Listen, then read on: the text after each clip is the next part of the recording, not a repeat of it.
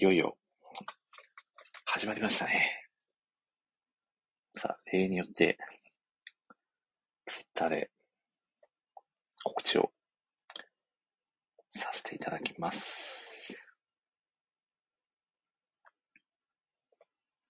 ちょっとこの間ですね、この、この間ちょっと放送事故みたいに、ね、なっちゃうんですけどね。ちょっとこればっかりはね、どうしようもないので、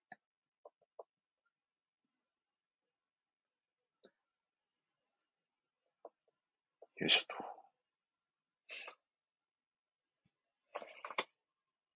はい。無事、ツイートもね。おスキューさん1ゲットですね。こんばんは。いやー、ありがたい。ありがたいですね。お、そして、ちゃんめいさんも。いやー、こんばんは。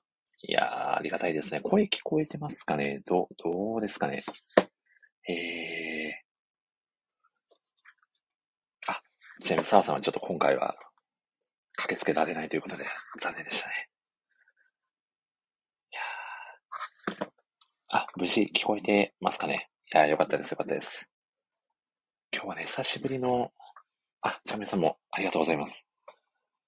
いやあ、そして、ディギーさんも来てくださいましたね。いや、そうなんですよ、杉さん。澤さんがいなくて。ちょっと残念ですよね。いやー、まあね、後日きっとアーカイブを聞いてくださると思いますんで、ちょっとそこで保管していただこうかなと思っておりますが、いやー、早速、もう、今回のゲストのあの方をお呼びさせていただきましょうかね。ね。では、えー、無事招待できますかね。ちょっと押させていただきます。どうかな？おあ、こんばんは。あ、ちゃんみさん、こんばんはです。よろしくお願いします。よろしくお願いします。いや、お忙しい中駆けつけていただいて、ちゃんみさん、本当にありがとうございます、今日も。こちらこそも語る機会をいつもいつもありがとうございます。いや、とんでもないです。もう語っていただいて、もうめちゃくちゃ幸せです。本当にいつもありがとうございます。いやー、ちなみに、ちゃんめさん。はい。実はですね、ちゃみさん、今まで森下ラジオ何回出ていただいてるか、ご、ご存知ですか？いや、多分、10回は出てる気がします。はい、なんか、単独じゃないにしても、なんかちょこちょこ。なるほど、はい。いや、これ実は僕、毎回あの計測してるんですよ。はい。何回出られたかっていうのを。杉、は、さんが5万回ぐらいって言われてますけど、すごいですね。それは、さすがに。さすがですね。いや、実は今回で、17回目だそうですよ。めちゃくちゃ出てるじゃないですか。いや、めちゃくちゃ出ていただいて、いや、本当にありがとうございます。今思い返せば、第3回のハガレン会から、コンサートに。ああ、そっか、懐かしい。いやー、もう本当1年半近く前ですかね。おみおさんが、ちゃむさん、来てくださってますよ。あの、エクセルアートありがとうございました。すごかったですね。宮本さんの。見ました？ダウンロードして。いや、見、見ました、見ました。あの、そうそう、本当にセル一個一個塗りつぶすって、あ、こういうことなんだってなんか、あ、本当にセル画なんだみたいな。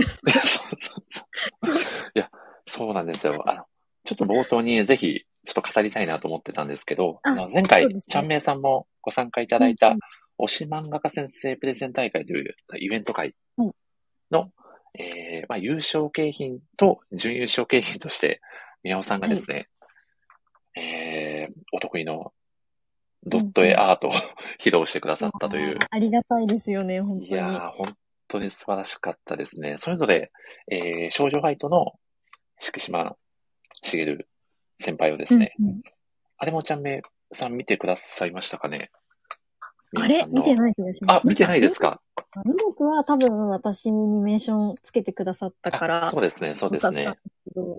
見過ごしちゃったかもしれないです。ちょっと見てきます。あ、ちょっと見てみてください、ぜひ。あの、日本橋陽子先生もコメントまでしてくださって。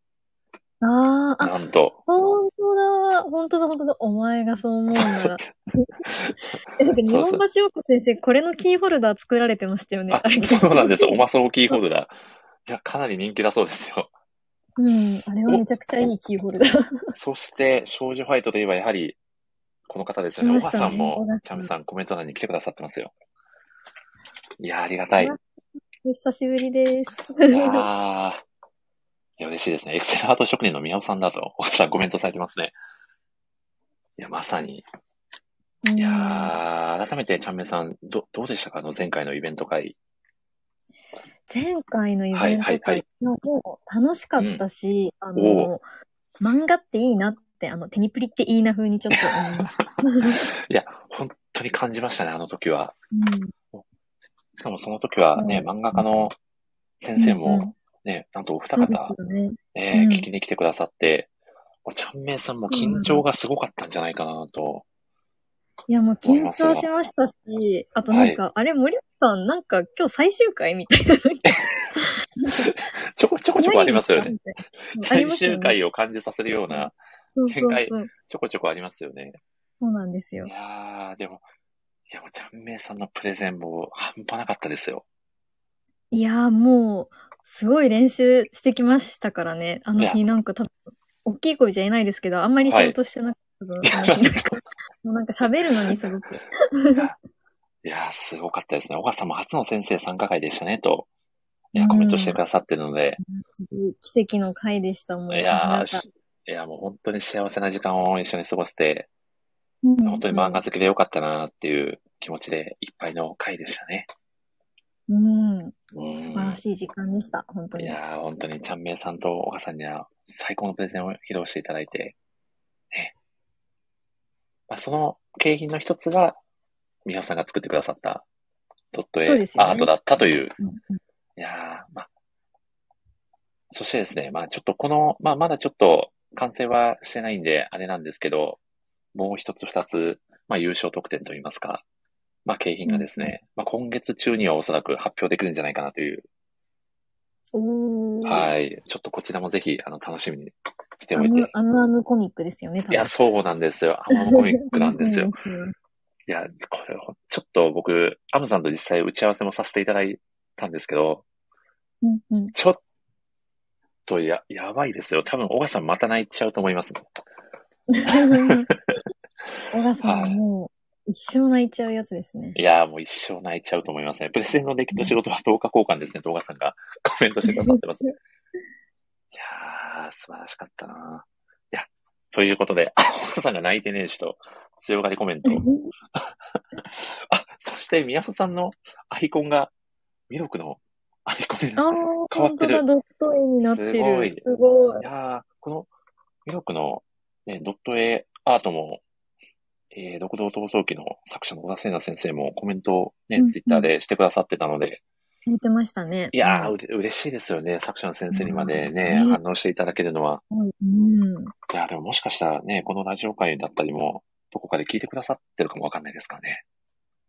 そうですね。いや、ねもうなんか、ドキドキしちゃうから、なんかもう。そうですね。そうですよね。いやー、でもあの前回、ちゃんめいさんが完璧なプレゼンを披露していただいた後に、もうちょっとプレゼンの後、ね、完全にもう、ちょっと放心状態というか、ちょっとコミュ障みたいな感じになってたのも含めて、そうでしたね。もう、ねえあわあわ。もう完全に出し切ってましたもんね、プレゼンに全てを。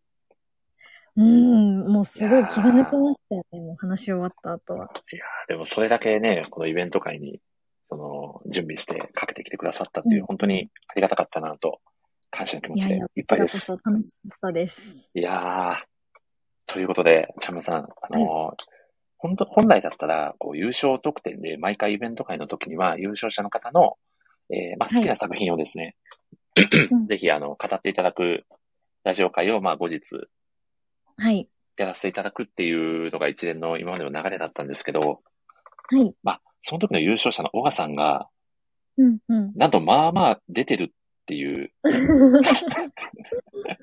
こともあって、今回、まあ、本当にもう優勝、準優勝っていう差なんてもう全くないんじゃないかっていうぐらい、お二方とも素晴らしいうんプレゼンを披露していただいたので、ぜひ今回、あの、チャンネルさんに、ある作品をですね、ある作品というと、もうちょっともうほとんどネタバレなんじゃないかとも思っちゃいますけどつも、りしてますよね。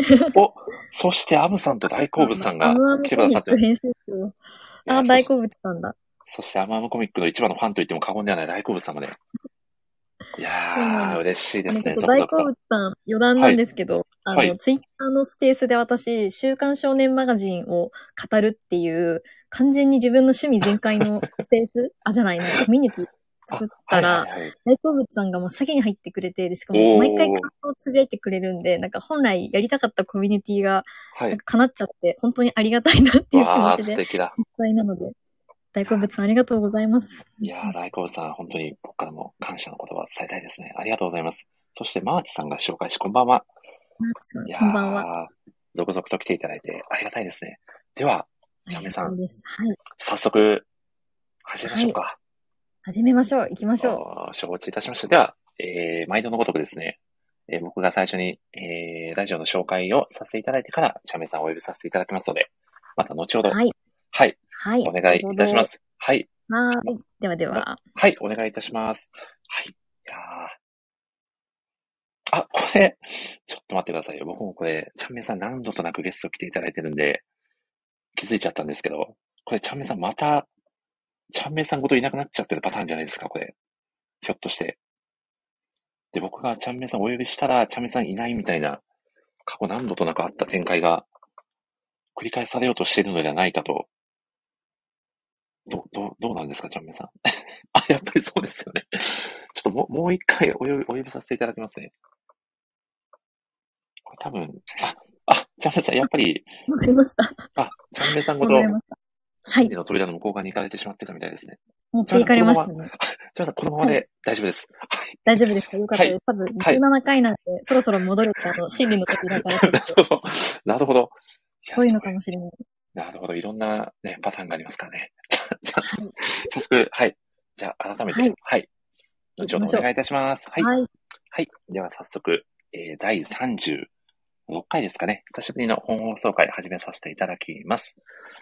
えー全国1億2610万人の漫画好きの皆様、こんばんは。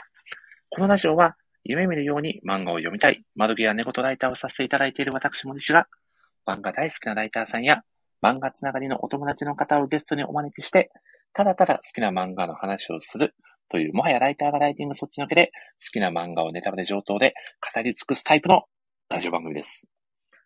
改めてご挨拶をさせていただきます。漫画ライター歴約2年と7ヶ月。四国は愛媛県の片隅で、漫画愛をいい感じの低音ボイスで語るタイプのライターこと、モディシと申します。好きなラーメン屋さんは、来来亭です。来来亭と言いますと、えー滋賀県八市に本社を置く、北は新潟、南は鹿児島まで全国約35店舗を数えるラーメン屋さんのチェーン店です。もともとは京都府京都市伏見区にあったラーメン店が経営不振により閉店していたものを見事に復活をさせて今に至るという、まさに成り上がりラーメンファンタジーなのです。来来亭では京都風醤油ラーメンを標榜しておりまして、醤油味のあっさりした鶏ガラスープに背脂を入れているのが特徴です。麺は細麺を使用しておりまして、お客様の好みに合わせて、麺の硬さ、醤油の濃さ、背脂の量、一味唐辛子の有無、ネギの量などを調節できます。まあ、そんな来来亭ですが、ラーメンももちろんおすすめなのですが、チャーハンも、これまた絶品です。まあ、その色合いから、黒チャーハンとも呼ばれる、しっかり濃いめの味付けの激うまメニューとなっております。実はですね、福岡県の小倉にも店舗がございまして、これこそまさに、来来亭、小倉行こうって感じですね。あ店員さんもですね、常に活気に溢れておりまして、皆さん本当にお仕事頑張るなぁと感心してしまうほどです。まあ、そんなわけで、このラジオを聞いていただいているのも何かのご縁ということで、もし近くにお立ち寄りの際は、ぜひ来来亭に足を運んでみてください。が嫌ですね。でも、自分の住んでる地域にはお店がないんですよね、という方、格安航空のジェットスターの航空券を見つけ取って、ぜひ空路で旅行がてら立ち寄るのもいい行動だと思いますよ。まあ、まあただですね、まあそう言われても、どうにも遠そうで厳しい場合もあると思いますので、そんな方は、まあ、実は普通に通販でも買えますので、ぜひお買い求めくださいませ。と、まあですね、まあそんな僕のおすすめのラーメン屋さんにまつわるなんだかよくわからない、からない話はさておき、早速、今回のゲストをご紹介させていただきましょう。本日のゲスト、ちゃんめいさんです。どうぞ。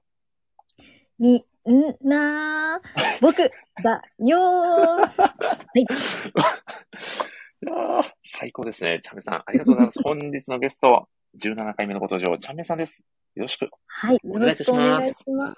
パチパチパチパチパチ。いやー、すいません、もう、ご多分にもれず、前工場が長すぎて、ご紹介を遅くなってしまい、申し訳ございません。いや、もう、あの、はいすごいんですよ。私は事前に、はい。あの、シートというか、台本いただいているので、ここが誰のキャラクターだっていうのは分かってはいるんですが、本当に余すことなく、全キャラクター、作品名が、こう紛れ込んでいて、こう、なんか織り交ぜられていて、本当にすごいなってちょっと聞き入っちゃいました。いやー、嬉しいですね。もう毎回ですね、もうここ本当に大変で、自分で自分を首を絞めているようなコーナーなんですけど、皆さんね、そうですよね。楽しんでくれる方がね、いる限りはね、続けていきたいなと。まあ、そしてこの大々店本当に実在するラーメン屋さんなので、もしね、そうですよね。検索して驚きました。うんいや、そうなんですよ。はい。なんか変なところガチでやっております。いいですね。いや、嬉しいですね。杉浦さんが大々店の宣伝という新たなフェーズでとコメントくださってますね。いや、ありがたいな。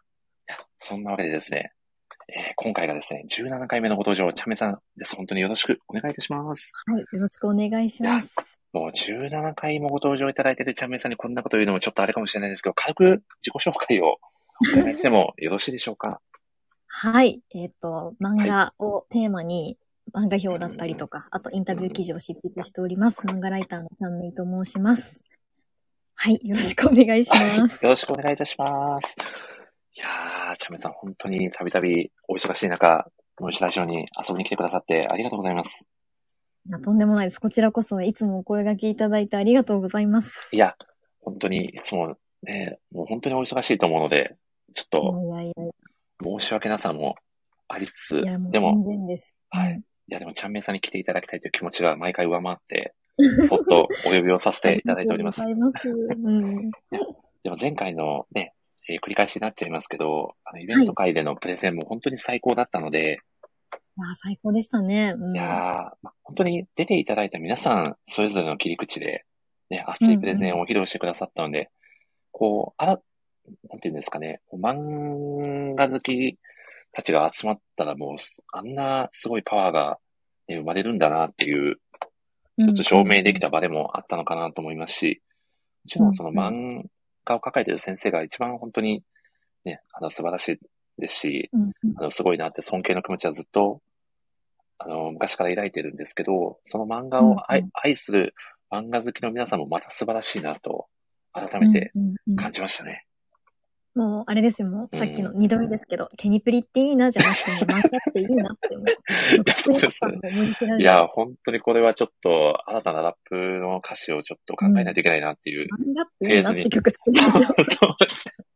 しかも、しかもそのイベント会で、ちゃんめいさんが、また勝つのは評定っていうコメントをされた後に、あセイナ先生が負けるの性格って乗っかってくださるというもう素晴らしいそうなんですよ。コミュニケーションを生まれてましたもんね。そう。本当に。そうなんですよ。いやーもうありがたい、ありがたい空間がもう広がってて、もうずっと幸せな、こう、好きを重ねる場所だったなぁと、うんうんいい場所だったなぁと、はい、うん。我ながら感じておりますが、岡さんがですね、これもしかしてライダー的なの案件かという、いや、全く、はい、もう僕は勝手に好きでやらせていただいておりますので、前工場は PR 枠だったのか、みたいな今、ざわざわ。まさか。だとしたらもうちょっとストレートに PR できないもんかなという気もしますけどね。確かにそうですね。に匂わせ的な PR 案件という、匂わせ PR。新しいちょっとフェーズにね、このラジオも新しいですね。えー差し掛かってるのかもしれないですね。いや、まあ、そんなわけで、実はですね、はいもう、前回もね、えー、過去2回ですかね、ちゃんめいさんが抱えてきたラジ、あの、記事だったりを、このラジオでご紹介をさせていただいてたんですけど、ぜひちょっと今回もう、んちょっと2記事ほどですね、まず、はいちゃんめいさんの素晴らしい記事をですね、この動画にし あてりがとうございます。ご紹介させていただきたいと思いまして、あ、杉浦さんも楽しいとコメントしてくださってますね。嬉しいですね。いや、ありがとうございます。ぜひ今日もね、あの、ゆるりと楽しんでいただければと思います。まず、えー一つ目にですね、ご紹介をさせていただきたい記事がですね、えーこちらはリアルサウンドブックで、ちゃめさんはが2月の中頃に公開された記事ですかね。はい、はい。えー推しの始まりと終わり。ヤクザのお仕事、えー推しが辞めたに見る、推しがもたらすものという、もうんう推し、うんうん推し、推しといった。もう惜しい惜しい惜しいですね。どんだけ言うんだみたいな。いやー、でも、ちゃんめいさんといえばやはり推し語りのちゃんめいさんでもあるので、もうまさに、そこと、そことかけて。そうですね。ちゃんめいさんが推しを語ってる記事が出ておると、うんうん。。はいい、ぜひ、ちょっとこの記事について、まあ、まあ、作品と絡めてぜひ語っていただきたいなと思いまして、選ばせていただきました。あありがとうございます。はいそうですね。こうんうんの記事は、あ、推しについて書こうって思ったわけではなかったんですけれども、個人的に、はいはい。そうなんですよ。結構その、うんうん私、1月からちょっとはいも、あの、なんだろう、もっとスキルアップしたいってばよ、みたいな、ナルトの精神で、お、ちょなんとっとあのの精神で。そうですね。あの、この葉隠れの里を抜けて修行に出ていたんですけれども。もともとこの葉隠れに住まれてたんですね。あ、もうそう、この葉隠れに住んでたんですけど、ちょっとふざけるのは置いといて、なんかそのライターの要素が多いですね。そう、要素がその漫画の、しかも何でも西さん打ち返してくださるから、そうそうい。やーあ、そうそう、続きをぜひお願いします。はい。あ、すいません。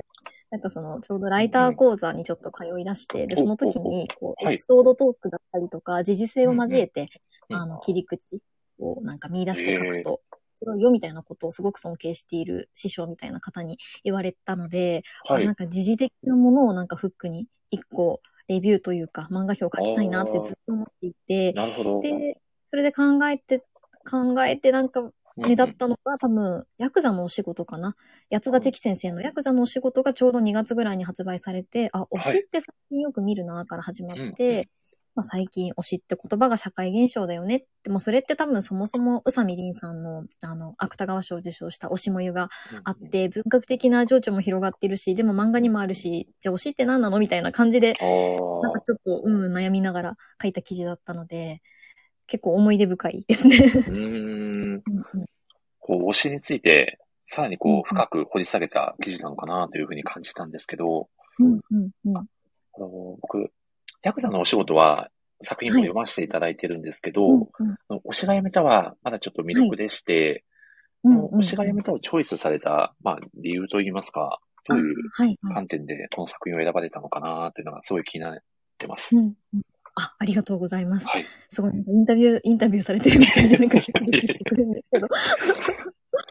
そうですね。推し、ヤクザのお仕事が割と陽みたいな話で、推しが辞めたが割と陰というか、結構サスペンスなドラマなの、ドラマというかお話なので、はいはい。同じ推しでも正反対で、むしろヤクザのお仕事って推しができた時のあの始まりのすごくハッピーな感じ。で、推しが辞めたはタイトル通り、あの、推しのアイドルが辞めちゃったってところから始まるので、まあ、推しと終わりっていう、なんかその始まりと終わりっていい感じにすごくなんか 自分の中でぴったりきたっていうのがあったので、それで選びましたね、推しが辞めたこの作品自体もこう、一つ対比になってるという紹介の。そうですね。そう、もともとこの記事書く前から推しが辞めたはずっと読んでいて、で、あ、なんかすごくいいかも、みたいな、なんかその、へーそうですね。考えていくうちにこの作品が浮かんだというか。うんうーん。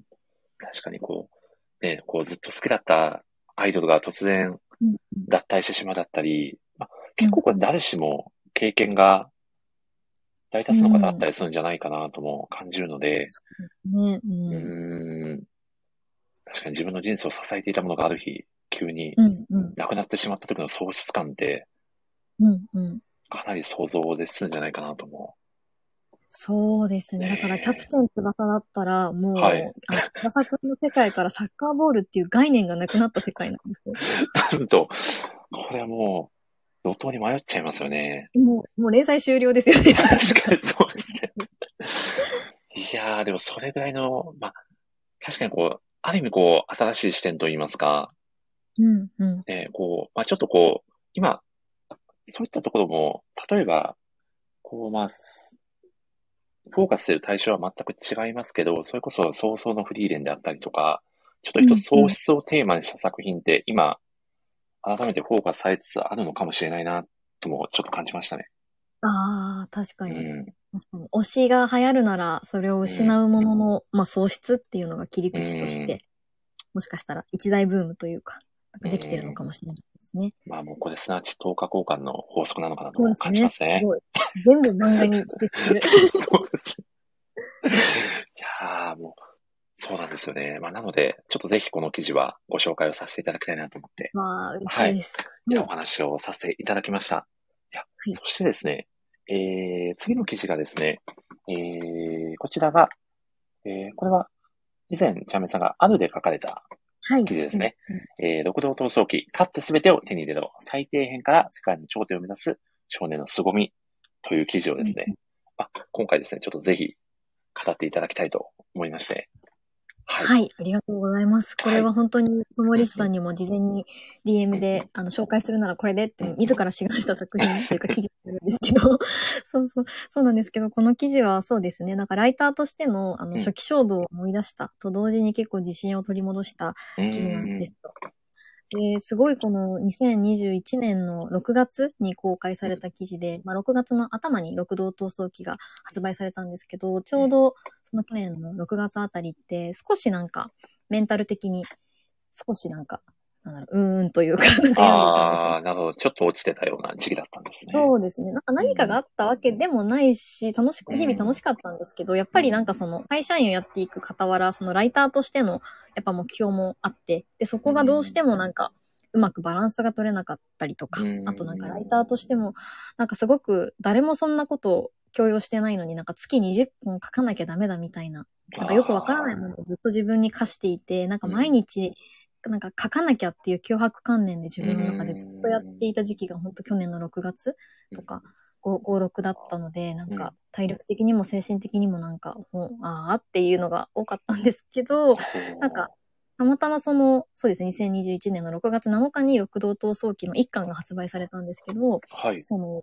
一巻の表紙が、円くんがこっちをものすごくこう、睨みつけるというか、凄むように見ていて、で、なんか、帯に最底辺から這い上がれって書いてあって、もう、うんふーん、面白いやつみたいな、面白い女みたいな感じで、なんか、すごい、本当にやっぱ円くんのその目線というか、勢いに、こう、心つかまれて手に取った漫画で、なんか久々にその記事を書こうとか何も考えずになんか、なんか漫画を読んだんですよ。本当久々に、そういう気持ちで。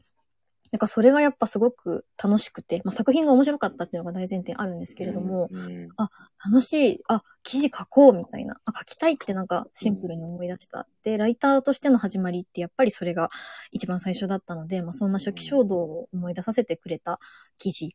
で、まあ書き終わった後も、なんだろうな、自分的にはよく書けたなとか、なんか自信作とか、なんかそんなことは特に思ってはいなかったんですけれども、とにかくなんかこの作品を知ってほしいなとか、わかりやすく伝わってほしいなっていう思いでうん。書いたからなのか、まあ、小田先生がその記事を見つけてくださって、リツイートしてくださって、で、なんか担当編集の方がすごくご丁寧に DM くださって、なんか、えまあ、先生と読みましたみたいな、こういう目線で読者の方が読んでくださったのが嬉しかったですって言ってくれて、なんか、あ、私まだ記事書けるなみたいな、なんかその、初期衝動さえ忘れなければ、こうやっていい循環ができていくん。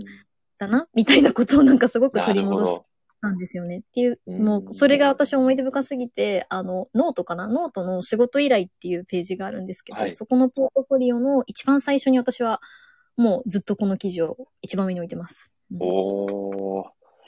めちゃくちゃ素敵な話じゃないですか、ちゃんめいさん。そうですね。ちょっと闇散らかしてからの、あの這い上がってきたという、その話でございます。こうライターとしてのその原点を思い出させてくれたような作品であるということですかね。本当にそうですね。ううんん。ただこう、ただこの作品を推したい、うん。よく伝えたいっていう、まあ、衝動に駆られた、まあ、作品の力あると思いますし、いや、もちろんそうです。うん。まあある意味、こう、チャンメイさん救ってくれた作品とも言えるのかなと、いや、もうそうですね。感じますね。本当に。うん。いやー、すごいなこう。しかもそのね、記事が作者の先生だったり、ね、うんその漫画、その作品に深く関わって、関わってくださってる方にも届いたっていう、こう、ライターとしてのこう、喜びも合わさって、そうですね。喜び、自信もつきましたし。うん。そうですよね。チャンメイさんの中ですごく、こう、一つの、なんだろう、うん起点といいますか、ターニングポイントにもなってるのかな分岐点だとった。と思います。ううん。ん。あ、小川さんも漫画に助けられたいい話と。小川さん大好物じゃないですか。よ。いやいや、そうですよね。いやもう何誰かしらね、こう、作品に背中を押してもらったり、救われた経験って漫画好きだったら、誰しもある。るんじゃないかなと感じているので、ううんん。なんかそういったお話をこう、今日直接、ちゃんめんさんからお聞きすることができて、だからすごく良かったなと感じてますい。や、もうこちらこそ、初めて多分この話したので、なんか良かったです。この場で言えて。いや、いいですか？その僕なんかのラジオで話してしまってよかったなと。ありがたいですね。うーん。だから本当にそういった、こう、意味でもこう、漫画の素晴らしさっていうのを、ね、こう、ちょっとずつでもこのラジオを通して伝えていけるといいなと感じてますね。もう作りましょう。漫画っていいなって。いや、そうですね。ファーストシングル。いや、もうこれは作るしかないやつですね。そして宮尾 さんにね、はい、うん。ドット絵アートで、ね、パッケージのイそう、ラストも。ジャケットをする、ジャケをジャケット。ジャケット。いやー、すごい、もうやることは尽きないですし、まあ、そんな中でね、うん、ね。今ではね、もうちゃんめさんももう様々な媒体でね、ライターさんとして活躍もされてるので、いやー、すごい。なんかそれが繋がって今があるという素敵なお話でしたね。うん、もう本当、うん折に触れてやっぱ思い出しますね、なんか。いやー、素敵ですね。ありがとうございます。では、ちゃめさん、そろそろ、はい。いいっちゃいます、いっちゃいますか？っちゃいましょう。はい。いっいっちゃいますか？ちゃいますか。もうバレてる気がしますけど。いや、いや、まだ、まだでも、皆さん、あまりピンときてないんじゃないかなと思いますけどね。いきますか？ではですね、ちゃんめさん、はいもうご存知かと思いますが、このラジオの本来のテーマがですね、ただただ好きな漫画について語っていただくという、漫画好きにはたまらないテーマでございます。早速、はい。本日語っていただく漫画のタイトルを教えていただいてもよろしいでしょうか？はい。今回語らせていただくテーマは、小田セリナ先生の六道闘争記です。カレードスコープ。ご郷土 あ、すいません、言いたかったんです。ありがとうございます。イケボでありがとう。ございます。ありがとうございます。ちなみにやっぱりバルナが好きだから、あの、カレイドスコープを選ばれたみたいな。いや、そうですね、この、このカレードスコープご郷土っていう技があるんですけど、はい。この技の響きがかっこよすぎて、ぜひ言いたいなっていうのと、以前のラジオ会でちゃんめいさんが、来来国大校を叫ばれてたので、はい言いましたね。はい。もうシンプルに自分もやりたいってなっちゃったっていうやつですね。ちゃんめいさんの影響ですね、これは。はい。よかったです。時代発動していきましょう、もうちょっと。いやー、ありがたいですね。そうですね。はい今日はもうね、伴奏ギアを装備して、ちゃんめいさんとですね、お届けをさせていただきます。えー、今回のテーマは、小田聖奈先生作の独道闘争記です。よろしくお願いいたします。はい。お願いしますい。やー、まあ、おそらく皆さん想像されてたんじゃないかとは思いますが、ね、これで違かったら図工ですよね。そうですよね あんなに語っといてやらないのに。やらんの会みたいな感じですよね。そうですよね。いや、なので、前回ですね、ちゃんめいさんに、まあ、10分間ではい、ね、えー、、はいい感じに飾っていただいたプレゼンをですね、今回はもう長尺でぜひ飾っていただきたいなと思いまして、よかったです。いや心的にも安心みたいな。いやーですよね。なので、まあ、前回、はいどうしてもこう時間のね、縛りもあって、なかなか伝えきれなかった部分もあるかと思いますので、確かに、確かに。はい。まあ、作品の魅力であったり、ね、好きなうんキャラクターだったり、もう、長尺でがっつり語っていただきたいなと思いますので、よろしくお願いいたします。よろしくお願いします。よろしくお願いいたします。ではですね、まあ、早速ですね、改めて、えー、独特はい放送機の作品概要をぜひ、語っていただければとお願いいたします。はい。えっ、と、六道闘争記とは、えっ、と、天涯孤独の少年の縁という子がいるんですけれども、そんな彼が、まあ、この世の最強を決める、まあ、命をかけたリーグ戦の六道トーナメントっていうものがあって、その王者のミロクと出会ったことをきっかけに、まあ、彼に向けられるこう人々からの惜しみない称賛とか羨望に、まあ、魅了されてトーナメントにきょえトーナメントに興味を持つようになります。で、まあ、あの、負けっぱなしの、まあ、その天涯孤独で、あの、友達もなし、家族もなし、まあ、あの、金もない、もう、なんか生きるに毎日困るみたいな、もう、とにかくそんな絶望だらけの自分の人生にも終止符を打つと決めて、まあ、六道トーナメントのチャンピオンとになっ、ちゃん、なんか今日ダメですね。めっちゃ噛んじゃいますね。チャンピオンになって、この世の全てを、まあ、手に入れると誓う、まあ、成り上がりバトルストーリーになっています。いやー、魂は伝わりましたよ、ちゃんめいさん。ありがとうございます。なんか、六道トーナメントかなんかよくわからないところになんて感じてちょっと恥ずかしいです。いや、先生、大丈夫ですよ。いや、ありがとうございます。はい。そうなんですよね。まあ、本当にまあ一言で言うと、まあ、王道の成り上がりバトルファンタジーと言いますか、うん。なので、こう、作品のね、魅力は本当に、こう、余すことなく、この後飾っていただきたいなと思いますので、はいよろしくお願いします。では、早速ですね、。はい、はいお願いいたします。ちゃんめいさんが感じられている、この六道闘争記の一番の魅力をぜひ教えていただきたいです。そうですね。一番の魅力は、うんうん。うん、なんかバトルものなんですけれども、うんうん。まあバトルシーンはもちろんのこと、キャラクター一人一人のなんかドラマがすごく詰まってるんですよね。なんか例えば、誰かが強いとか、うんうん。かっこいいとか、そういうのもあるんですけれども、それぞれがその、まあ、この命をかけた六道トーナメントに、その、なんで出場しているのか、まあ、なぜ憧れているのか、まあ、あるいは、なぜ出場せざるを得ない状況なのかっていう、そのストーリーが、この物語が進むにつれて、どんどんどんどん、まあ、明らかになっていくので、まあ、人間ドラマとしての深みというか、あの、うん。面白さもある、そんな作品だなって思っていて、まあ、そこが魅力でもあるかなと思っています。おー、素晴らしい。いやー、いやい感じです本当これね。すごいはい。言いたいのは、私多分記事でも別のことはい魅力として挙げていて、この間の、あの、プレゼンの時も別のとこ魅力で挙げてるんですけど、あの全部魅力だと思っていて、あの、うんうんうんあえてちょっと初出しの情報を言うならと思って、今この話をしましなるほど、た。なるほど。いや、素晴らしい。配慮も素晴らしいですね。ありがとうございます。いやいやいやいや。そうなんですよね。もう本当に魅力、まあ、いろんなところにねうん確かにこれ一つにね、絞るのはもう不可能じゃないかというくらい魅力に溢れた作品ですよね。うんそれこそ私やっぱうん、エン君のこの眼差しとか、もう絶対になんかもう這い上がってやるみたいな、うん。この力強さに私はやっぱり惹かれて手に取った読者なので、多分最初の時は私作品の魅力ってエン君の力強さなんですよって言ってたんですけど、うんまあ2巻発売されたら、まあそれだけじゃないよな、みたいな話になってくるし、うんで、3巻になったらまた3巻で、今言ったように、親みたいな六道トーナメントに参加する人ってめちゃくちゃドラマがあるじゃんとか思うんで、本当に読み進めれば進めるほど、ね、魅力が飛び出す。うん。うん。うん。いや、もう前回のい。いやうんはい。いや、本当そうですよね。前回のイベント会でもあのコメント欄で、小田先生のこう作品のすこうスルメみたいな噛めば噛むほど そうそうそう。っていう。ね。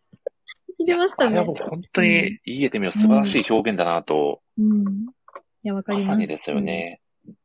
僕もこう作品、もちろん読ませていただいてるんですけど、一巻ではこう円君自身がこう立ち上がって、自分を奮い立たせていくっていう描写に心を動かされますし、こう、巻を重ねていくと、今度はこう、円君が、こう、周りの人間に影響を与えていく、自分の中だけで完結せずに、周りも感化するような、こう、エネルギーを発信していくっていう成長が作品から感じ取れるので、こう、どんどんこう、巻を読み進めていくごとに、こう、なんです、なんていうんですかね、魅力の引き出しがどんどん増えていってるような、うんうん。なんか成長していきますよね、本当に。キャラクターというか。まあ、ことエン君に限っては。うんうんうんうん、そうですよね。で、円君とのこう関わりの中で、こう、うんうん他のキャラクターたちも、こう、今までの自分になかったものを引き出されていくっていうような描写がすごく秀逸な描かれ方をされているなと感じますね。そうですよう。ん。いや、そしてですね、僕、もうこれも確実にこの作品の大きな魅力の一つだなと感じているんですけど、はい。なんせイケメンキャラが多くないですか？いやー、そうなんですよね。いでやー、すよね。そういいですよね。そう。これはもうちょっうんともうここだけでもかなり盛り上がれるんじゃないかなというぐらい、うん、うん、うん。キャラクターのビジュアルが美しい作品でもあるのかなと。先生が描くメンズたちは、うんもうなんかすごいんですよね。いや天国。なんかもう、なんかどん、どんどんどんどんかっこいい人たちが出てくるから、うんなんか尽きないのかなみたいな、そのイケメン図鑑的な先生の。すごく不思議で、いつもいつも、こう、新しいキャラクターが出るたびに、はあ、かっこいいなって、なんかもうすごい。いやーいやでも僕ももう、そうですね、もう、同性ですけど思いますね。わ、かっこいいって感じちゃいますね。うん。ですよね。うん本当にかっこいい。最近だと、あれですよね、ジャンメイさん、あの、えー、コスプレのコラボあ、企画だったりも、あね。はいはいはい。はい。実際どんな形でコラボがされてたんですかね。そう、あ、えっと、多分まだ正式にはリリースされてないと思うんですけれども、小田先生が多分そのコスプレイヤーさんの方々となんかまあコラボレーションして、キャラクターをコスプレイヤーさんがこう演じてっていうののなんかちょっと一部を写真公開されているっていうだけなので、ちょっとそれが何になるのかっていうのはあ多分これからお楽しみにっていう展開だと思います。カミングスーンということで、今後の展開に。いやー、うんでもこれもかなり眼福な展開が待ち受けてるんじゃないかなとそう。なんですよ。あの、キビスケさんっていう方、コスプレイヤーさんが、はいあの、ミロクを演じられてるんですけれども、オフショットをはいこの間ツイッターに上げられていて、はい。あの、ミロクの、ミロクがあの、サングラスをするというか、あの、本当にミロクっっていうんですかね。なんか、はいはいえ、本当に売ってるの？みたいな。えおーこの現実世界に売ってるんだっていうのもだし、あの、こう目の細める感じと、こう口のニヤっていうあの感じとかも、やっぱコスプレイヤーさんはリアルに演じられていて、あ、ミロクっていたんだ、みたいな。ーいやー、ちょっと現実とね、うん。えー、な二次元との境目がわかんなくなっちゃうような。わかんなくなっちゃうと思って。いやー、でもそういったこう、ね、うんこう作品外でのこうコラボも楽しいですよね。そうなんですようね。そうん。あそう物語が、なんか、動いてる、動いてるっていうか、うんどんどん広がっていくから、ファンも見ていて楽しいですよね、本当うに。ん、そうですね。追いかけていく楽しさは本当にありますよね。なんそう。ちなみに、ちなみにちなみに、今日のチャメさんテンションが、え何ですか？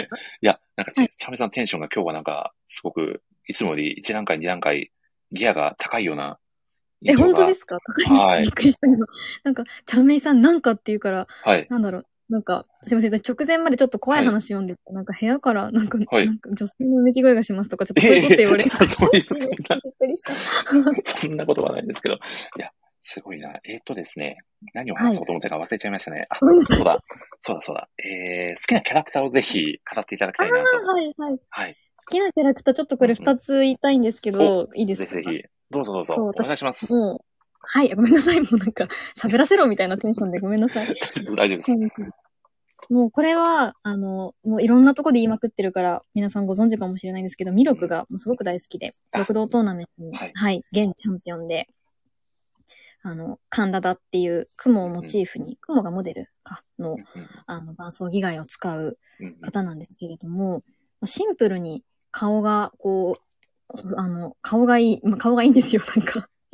シンプルに顔がいい。これはおそらくコメント欄にね、いてくださるアムさんも大共感してくださるんじゃないかなと。そうそうそう。はいでもなんか本当にミロク、もちろん顔始まりなんですけど、やっぱり読んでいくうちになんかあの大胆不敵さというか、うん何するかわかんないなっていうところが、あの魅力で、私結構やっぱその何するかわかんないタイプの男キャラってすごい好きで、あの、マイキー氏、はいはいはい。鋼の宿としかり、ちょっと予想不可能なキャラクターがすごく好きなんですけれども、あの、フォーゼロスタジオのオンラインイベントの時に、はい。田先生がその、ミロクを書くときに心がけてることありますかみたいなこと言ったら、いや逆にその何も考えてなくて、ええ他のキャラは、あの、動かす前に、まず一旦考える、なんか、うん。なんで動くのかなとか、行動原理を考えるけど、ミロクは、もう、喜怒哀楽の、喜と楽しかないキャラクターだと思っているから、あの、まあ、考えて書いちゃうと逆にミロクにならないから、もう考えずに、もう考える、感じろみたいな感じで書いてるっていうのを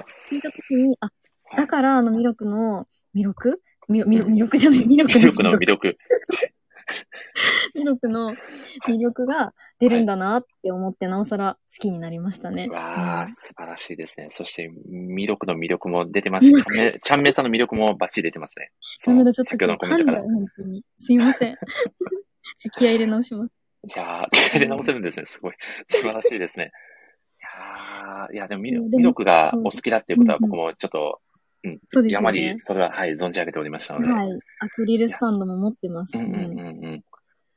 魅力ってこう、普段は結構ひょうひょうとしてる印象があるんですけど、なんか時折すごいドキッとするような表情を見せません？いや、そうなんですよ。なんかそこが魅力あ、まだ、ん。魅 魅力。力の罠に。魅力だな、魅力の魅力だなと思っていて、あの、冒頭の挨拶で私、みんはない。僕だよ、みたいなやつ言ったじゃないですか。はい。あれって結構チャラ系魅力で、うんでも時折すごい冷たい目というか、うん。ただならない顔もする。ああいってやっぱり、まだまだ知らない表情を多分この人は秘めてるっていうなんかドキドキ感もやっぱくすぐりますよね、このなんか。そうですね。なので、もし、六道盗賊院魅力の方は、魅力の魅力をですね、ぜひ魅力の方は感じていただきたいですよね。魅力の魅力を、そうなんです。そうですねんちょっと早口言葉みたいになっちゃいましたが、いや、もうちょっと早口言葉チャレンジで。そうですね。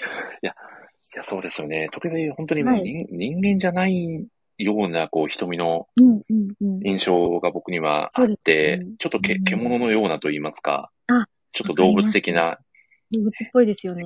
野生味あふれる表情も時折垣間見せるので、まあそういったこう、ちょっと危なっかしいような魅力も、うん。このキャラクターにはうん、いや、そうなんですよね。うん備わってるんですよね。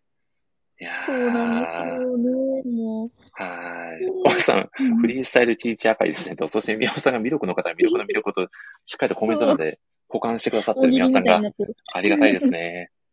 いやちなみに、チャンメさん、もう一方、好きなキャラクターは、これちょっとちょっと今日語りたいなと思っおた人なんですけど。いや、ぜひぜひ、そうこれ、あの、主人公のエン君の話なんですけどお、、エン君ですね。なんか、はい。で、私結構3巻の円が全体的に衝撃だったんですよ。なんか、おーまあ、3巻、ちょっとあんまネタバレにならない程度に言うと、あの、うんまあ、ジョーと、まあ、友情を育むというか、まあ、ちょっと2巻から友情を育んでるんですけど、うんまあ、ちょっととあるトーナメントが一段落つきまして、あの、ジョーと一緒にご飯に行くんですよね。で、ご飯に行った時に、なんかすげえうめえみたいな感じで、パクパクパクパク食べていて、で、しまいには、その、エン君が、はい。なんか、飯食うのって最高だな、とか、こう、なんか、こう、モノローグ的に、こう、改めて思い始めて、で、はいこ。のままトーナメント勝ち上がって、またうまい飯食うぞって言うんですけど、はい。私、ここにすごい感動しちゃって、なんかちょっと情緒ぶっ壊れてる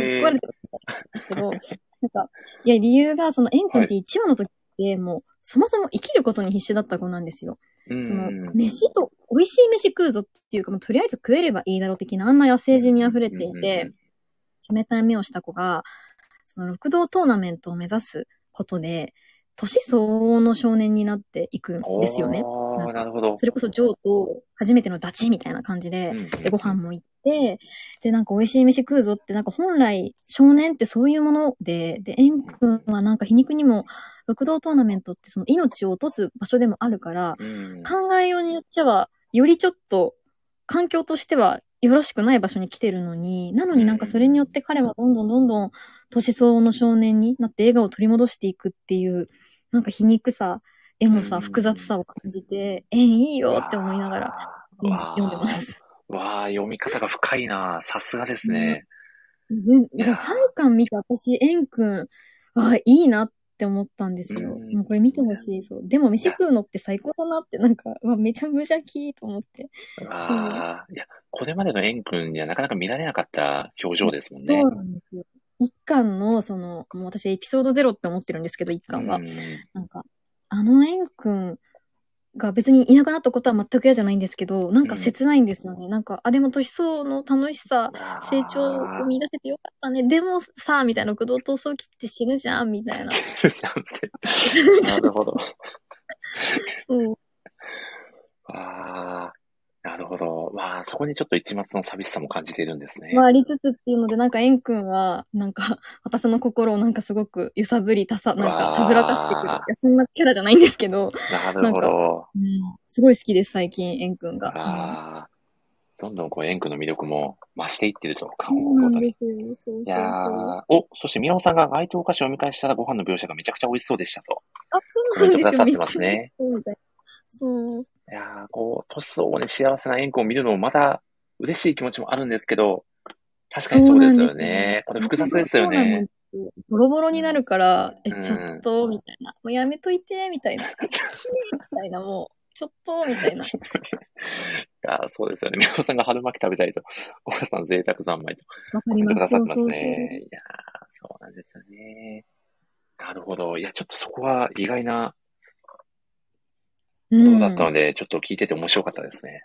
そう、そう縁について話したの今日初めてだと思います。うん。いやー、素晴らしいですね。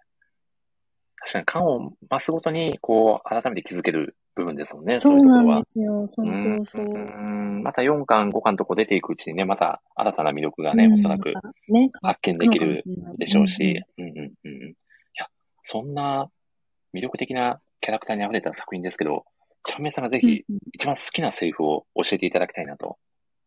いやー、難しいな。そう、一番がすっごい難しくて、あ、でもやっぱり、はい。うん、なんか、いや、本当は最後まで迷ったセリフがあって、2番にしちゃ、したのをちょっと先に言いたいんですけど、はいはい。やっぱ私は、エン君の負け犬のまま死にたくないって、このあ気迫がすごいからこれって思ったんですけど、ちょっと今回、まあ、結果的に今紹介しちゃいましたけど、なんか一番っていうのを言うと、あの、ミロクが、その最底辺の君がこの世界の王になったら超気持ちいいと思うのにってー。うーん。ですけど、私こういうその誰かの人生を変える一言が言える人ってすごくいいし好きなんですよ。わで。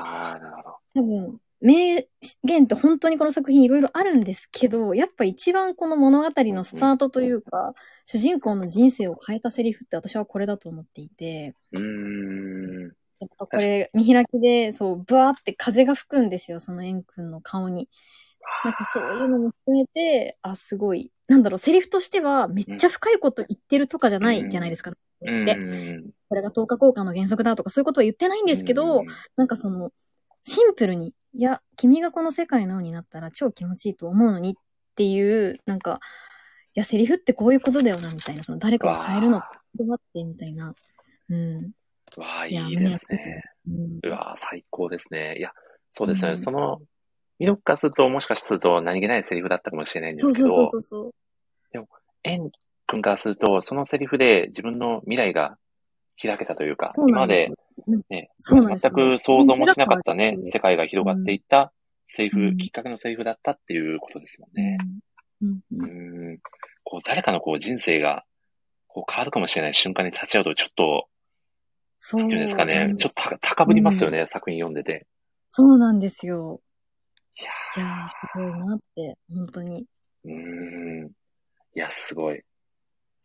いいですね。うん。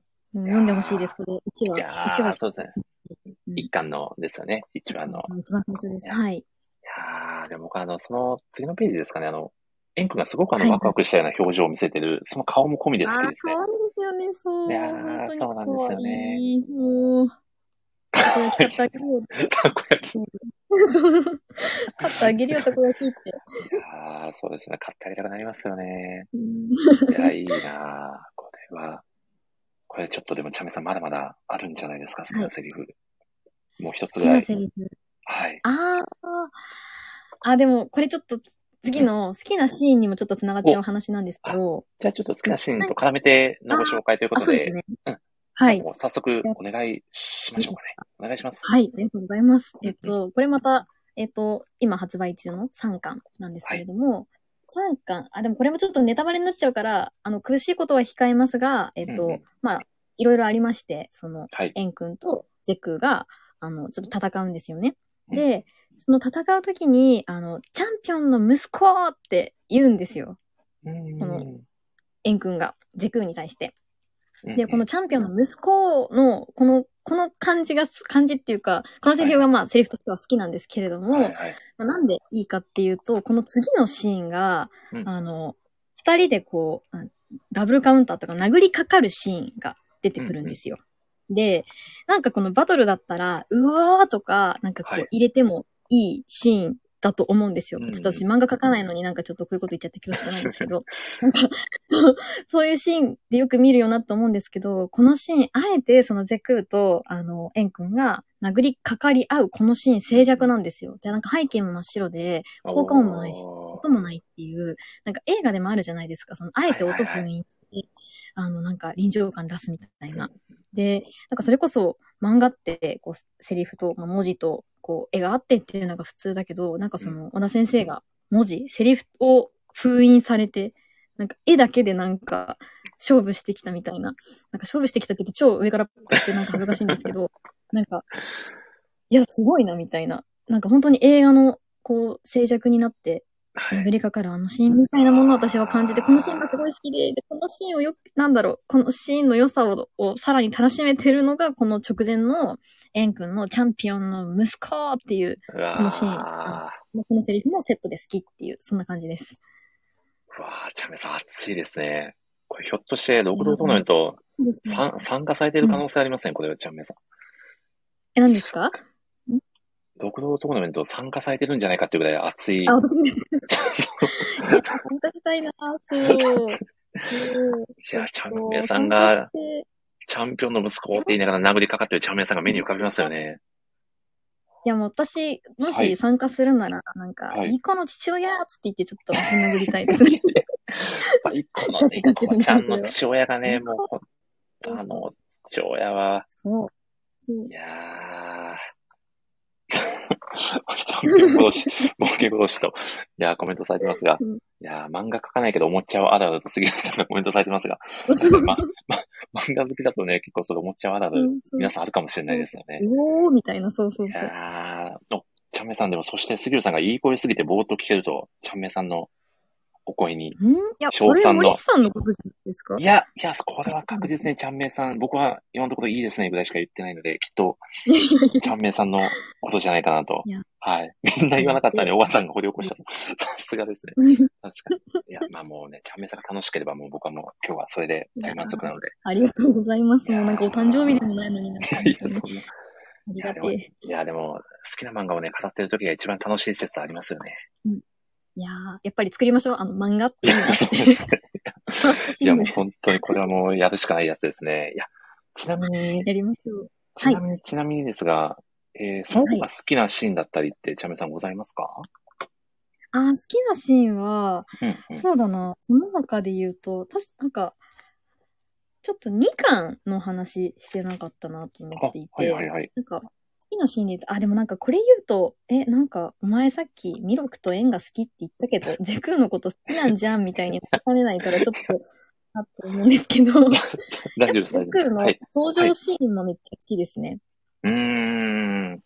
2巻で、はい。あ、なんか、ちょっとネタバレになっちゃうから、本当あんま言うのも、ちょっとあれなんですけど、うんうん2巻で、まあ、ジョーが登場して、で、まあ、ゼクーが登場するんですけど、なんかゼクーの、そう、この、そう、彼の登場シーンも、基本ちょっと無言なんですよね。あ、なんか正確に言うと、初めて登場したシーンは無言ではないんですけど、まあ、ジョーが、こう、なんでしょうね、殴りかかってというか仕掛けて、うんゼクーが、モーンって出てきた時が、なんか静寂なんですよね。で、うん。ほんとこれ漫画見てほしいんですけど、なんか伴奏議外の発動しているシーンというか、この、始まるぞみたいな、この、なんか始まるぞって言ってごめんなさい、急にかけてます。万流が、こう、来るぞっていう、なんかこう、あるんですよ。なんかそう、はいこのシーンがすごいかっこよくて、好きですね。おここもまた無音なので、なんか絵だけで見せてくるこのゼクーのやばさっていうか強さ。うん。いやー、でもそうなんですよね。ゼクーもなかなかにやべえやつなんですよね。ゼクーはやべえやつなんですよ。まあでもいいの、顔がいいからいいのっつって。いやー、そうなんですよね。顔がいいんですよね。顔がいいし、なんか多分、多分なんかいい子だと私は信じてる。顔が良ければみんないい子説。すごい、すごいな。いや、け、け、結構なことやってましたけどね。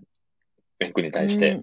でも、でも、でも、なんかその、はい。多分彼がここまで強いのって、多分なんか理由があるし、培ってきたものがあるんですよね。それこそチャンピオン殺しの息子とか、うんなかなかちょっと薄暗い過去も持ってらっしゃるんですけど、うん多分この本当に六道トーナメントに挑んだ理由って本当に多分彼にもあると思うし、うん絶対多分優勝したいからみんな参加してるじゃないですか。で、多分、私の推測ですけど、ゼクは、いやもう、俺ここ来るのにめっちゃ努力したし、みたいな。いや、努力って言葉じゃないぐらいやったのに、なんか、仲良し小良しが、みたいな。仲良しクラブが、みたいな。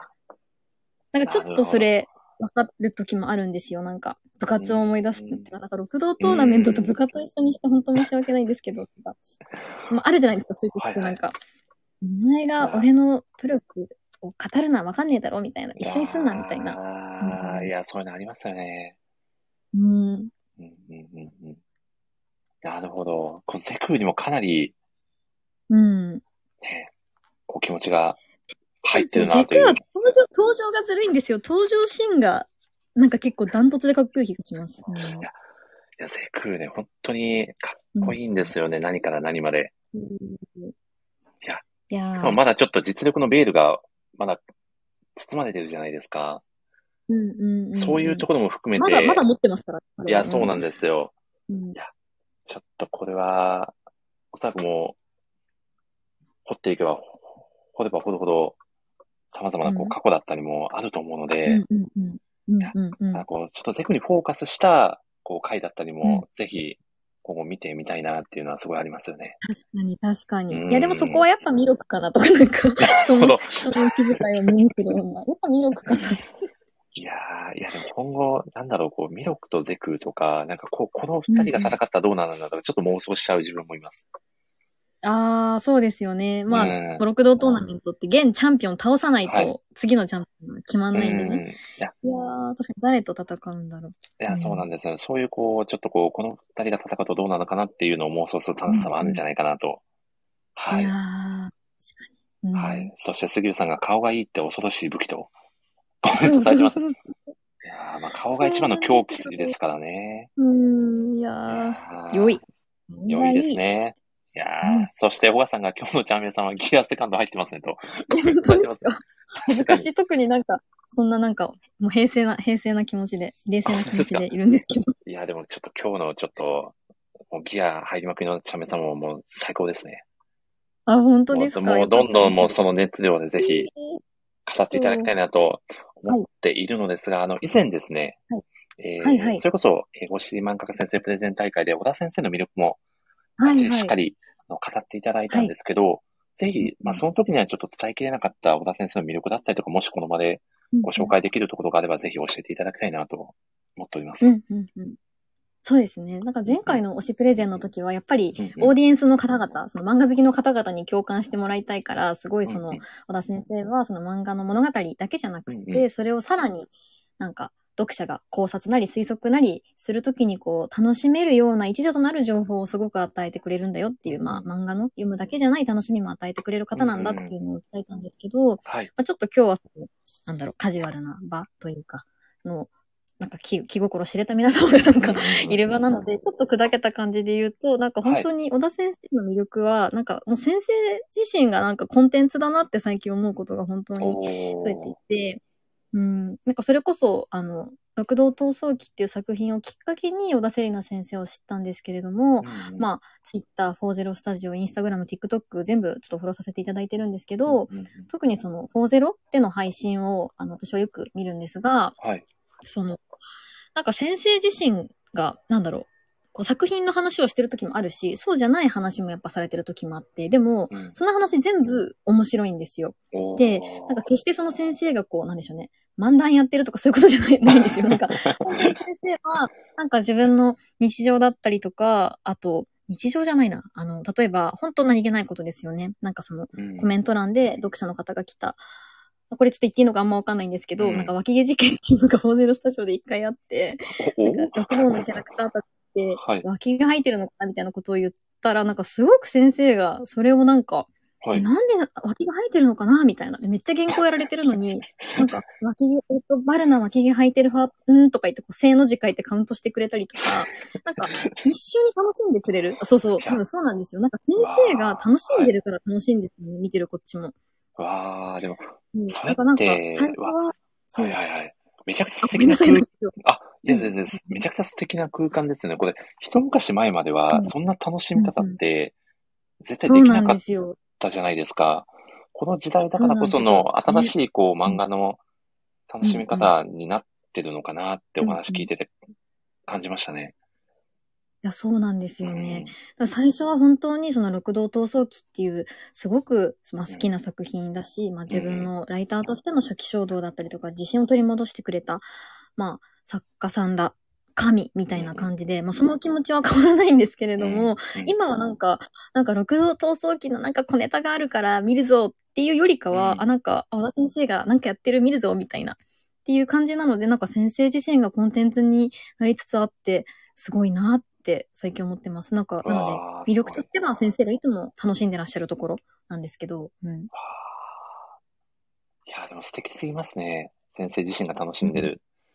えいや、めっちゃ面白くて、うん。なんか、なんだっけ、40スタジオで、はいはい。あの、いつもコメントとかしされてる方が、今日誕生日なんですみたいなことを言ったら、なんか、おめでとうみたいな感じで先生がしかもなんか絵も描いてあってて、えー。あ素敵だなったら、なんかその前後に、はい。な。んだっけ、なんか多分、六道の世界にディズニーランドってあるんですかみたいな話があったんですよね。で、はい。はいなんかそのノリで、なんか先生が、なんかはい。ミッキーマウスを持ち始めて、でなんか、えそんな、にお上手なのに、なんかミッキー描いたら、めっち。ゃ極悪じゃんみたいな、なんか不思議な生き物を遠征されて、でなんかそれをなんかずっとか、なんか書いてくれてて、なんかお誕生日おめでとう、えーってこのミッキーは言ってるぞみたいなこととかやってくれて、なんかそれがめっちゃ面白くて、結構ー。あの、フォーゼロは、あの、宝庫です。めっちゃ面白い。うわー、すごいですねうん。ちょっと、この、あの、ほとんど、放送の配信は拝見したことがなかったので、ちょっとこれはぜひ行かねばという気持ちでいっぱいになりましたね。めっちゃ面白いです。なんか私、結構、そう、なんか一日のスケジュール、あれでこれ、あの、地獄の三沢の忙しいアピとかじゃ全然ないんですけど、はい。結構、キチキチ決めるんですよ。もうこの時間にこれやる、これ聞く、うんこれ見る、読むとか決めてて、はい。でも配信って始まるかわかんないじゃないですか。はい、だからはい私、あんまりそういうリアルタイムで通知が来たから何かを見るとか、配信見るって実はあんましないんですけど、うんあの、ずっとスケジュールが決まってるからはい、はいはい。決めてるからっていうのがあるんですけど、でも小田先生のは通知来ると、やっぱ巻き毛事件とか、はい謎。のミッキー事件とか、なんか、伝説をやっぱ作ってくださるから、あ絶対面白いじゃんと思ってこう、うっちゃう。うん。なるほど。それぐらいの強さがあります。うん。うわー、すごい。こう、作品のファンうん。にとどまらず、もう、小田先生自身のファンになってしまうほどの魅力がそこにはあるという。うん。いや本当に面白いんで、見た方がいいです、ちょっと。これは、ちょっとぜひコメント欄のね、皆さんもはい。拝見していただけると。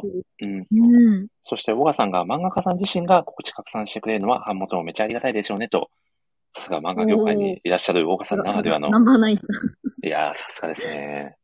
さすが。いやー、素晴らしいですね。いや、ちゃんめいさん、そんなわけでですね、ちゃんめいさんのお話が楽しすぎて、サプライズゲストの方をお呼びするのがすっかり遅れてしまいまして、はい。ここはですね、ちょっとですね、ちゃんめいさんと前回の、えープレゼン大会であの、しのぎを削られたあのお方をぜひお呼びさせていただきたいなと思っているんですがちょ、っと分かってました。ちょっとなんとなく予想できてました。お呼びさせていただいてもよろしいでしょうもかちろんです。いやー親し兄さん？いや、どんな登場をね、今回見せてくれるのか楽しみですねくれる。んでしょうかね。そうですかね。うーん、うまい強風醤油ラーメンといえば、来来亭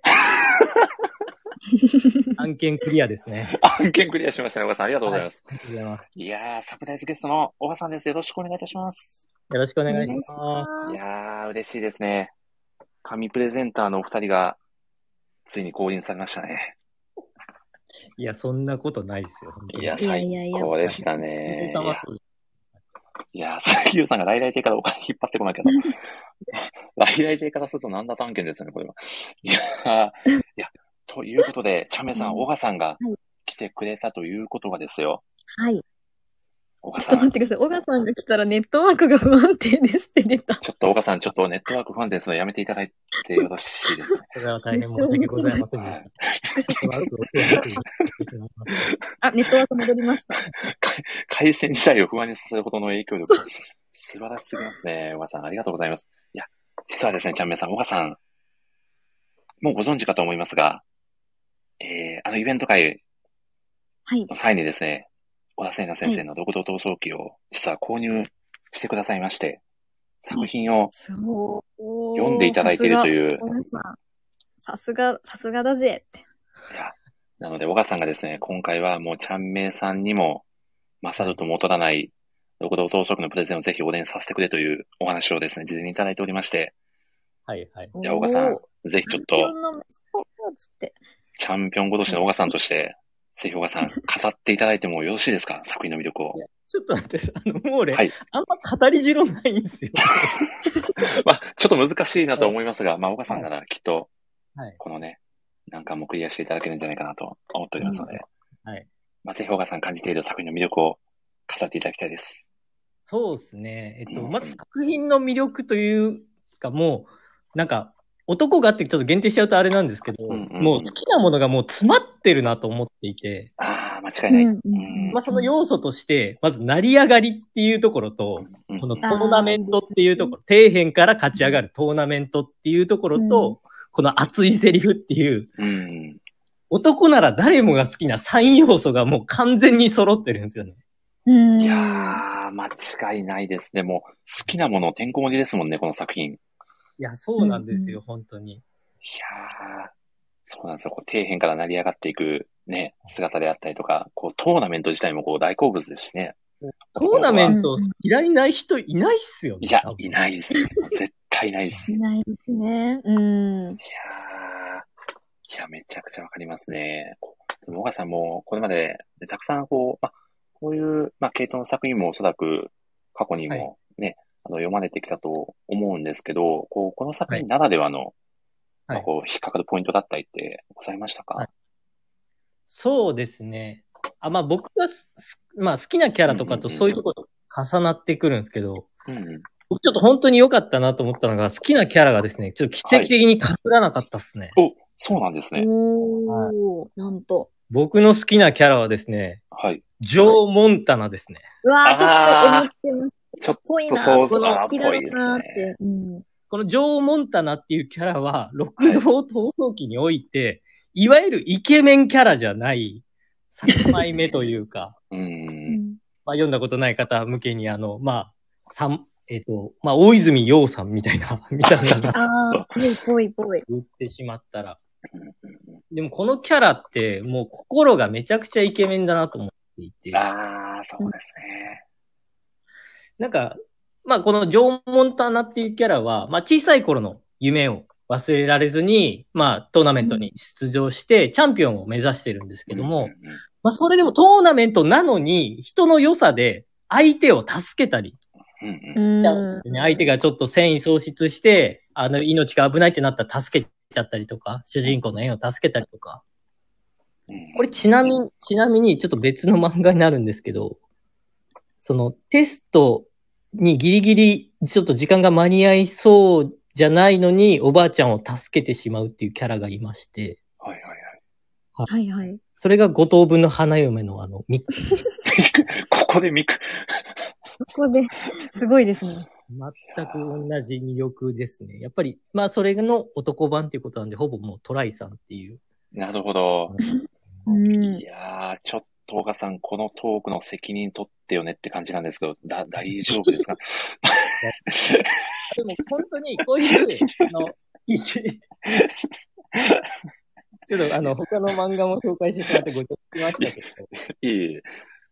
あの、イケメンたちがこうやって輝くって、まあこうした渋かったりとか、で、はいはいはい。結構まあイケメンが多いと、なんか自分とは違う人種なのかなって思う、あー。もしか読者も、まあいらっしゃるかもしれないんですけどそうした。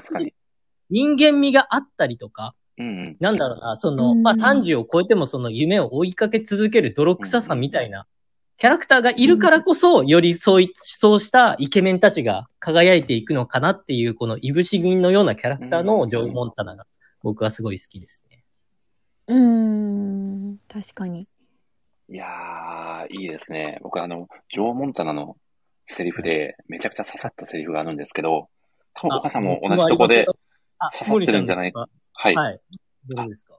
僕はですね、あの、2巻の、えーはガキの頃を夢見た自分を、俺だけは裏切っちゃいけねえだろって、あジョー・モンタナが言うセリフがですね、それめちゃくちゃいいっすねい。やそうなんですよ。もう自分だけは、その夢を捨てちゃいけないよっていう気持ちをずっとうん何年経っても持ち続けることって、もうめちゃくちゃ難しいじゃないですか。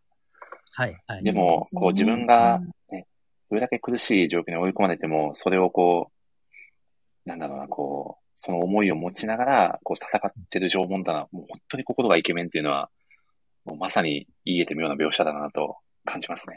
うんそうですね。いや僕、そのセリフも好きなんですけど、はい。ももう一個僕が好きなのがあって、おはいはいそれが、あの、弱くても夢に挑むのが男ってもんだろっていう。ああ、いい。ああ。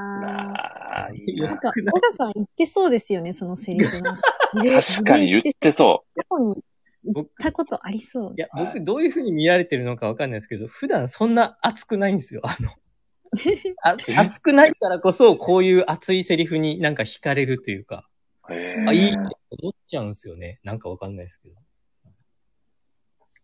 わあ。いや、どうですか、ちゃんめいさん、小川さんの。うーん。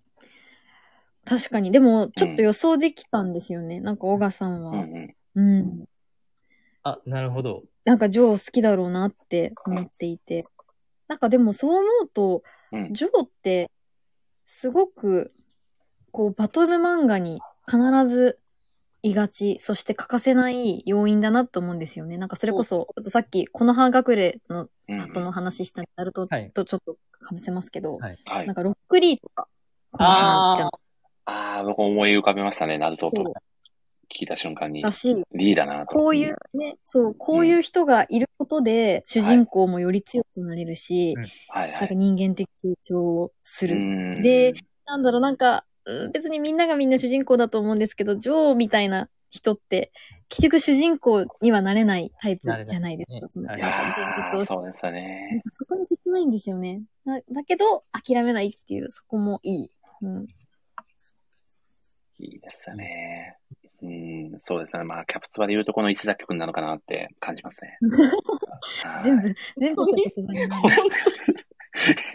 いや、ちょっとした世界転生ですからね、このラジオ って。なんか何やっても、何やってもキャプテン翼に最終的にキャプテン翼にお落ち着いてしまうという、はい、不思議なラジオでお届けをしておりますが、いや、そうですね。いや、ちなみに小川さんも3巻まで作品はもうすでに読まれてるんですかね？やりました。はい。ありがとうございます。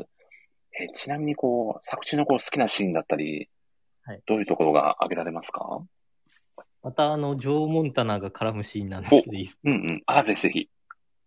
えっとですね、まあ、そのゼクーっていう超強キャラと戦っていて、うんうん、まあ、味方含めてどんどんやられていくと。で、それにジョーが、ちょっと自分を助けに来てくれたやつが自分の道連れになるから、もうに、はいはい逃げてくれって言うんですよ。おー。これってまず、そのトーナメントってもう相手がいなくなればなるほど有利だから、うん。これって、その、本当は必要ないじゃないですか。必要ないというか、自分が勝ち上がるためだったら、なんか本当はいなくなってくれた方がいいのに、まずこの逃げてくれっていうのに対して、この縁が、はいお。前が10年かけて戦ってきたものを簡単に捨てんなよと。まだ生きてんだろうがって返すこのシーンが僕はめちゃくちゃ好きで。いい。うん。小賀さん好きそう。本当になんかはい、わかる。えなんか僕 よ読まれてます？そんなに？あのえ、ただ熱い、熱いシーンは好きなんでしょって感じですかね。多分あれですよね。なんか、私はミロクが好きなんですけど、なんかそはいのミロクが、なんか派手に、みんな僕だよとか言って、あの、パレードしてたりとか、あとまあ、それこそ1話で、あの、マッドサイエンティストのサムを秒でボコボコにするとか、はいあ、あのシーン、多分まあ嫌いじゃないとは思うんですけど、はいはいなんかそこにグッとくるかと言われたら多分小賀さんは違うタイプですよね。うーん、あ、そうですね。なんか、どっちかっていうと僕はその弱い人がその強くなってったりとかっていうのがなんか好きなのわね。あーいや、でも、男の子はみんな好きですよね、その姿。ううーん。ん。うん。こう、やっぱり這い上がっていく姿に、まあ自分を重ねたり、勇気をもらったりした経験は、はい。誰しもあるんじゃないかなと。ううんん。そこは刺さってるんじゃないかなと感じますだかね。結構本当に同じその物語でも刺さるところも違うし、うん。まあ女性目線って言ったらあれですけど、まあイケメンキャラもすごい多いから、なんか本当にいろんな読者に刺さる要素があるからう、んすごいいいですよね。うんうんそうですよ。ね。そういうので引っかかるポイントがたくさんあるので、うんね、こう、もう皆様にお勧めできる作品になっているのかなと。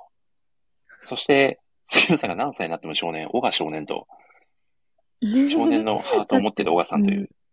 確かにそうなのかもな。なんか変わってないのかも。成長してないのかもしれない。いや、でもそれはもうね、もういつまでもこう、もうそれこそジョー・モンタナ状態ですよね。もうずっとあの子の気持ちを抱き続けてるっていううん素晴らしいことですよ、岡さん、これは。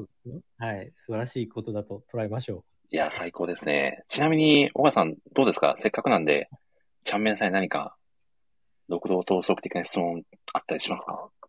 う。六道闘争記的な質問。はい。えーとですね。はい。六道闘争記的な。難しい。ちょっと待ってくださいね。はい。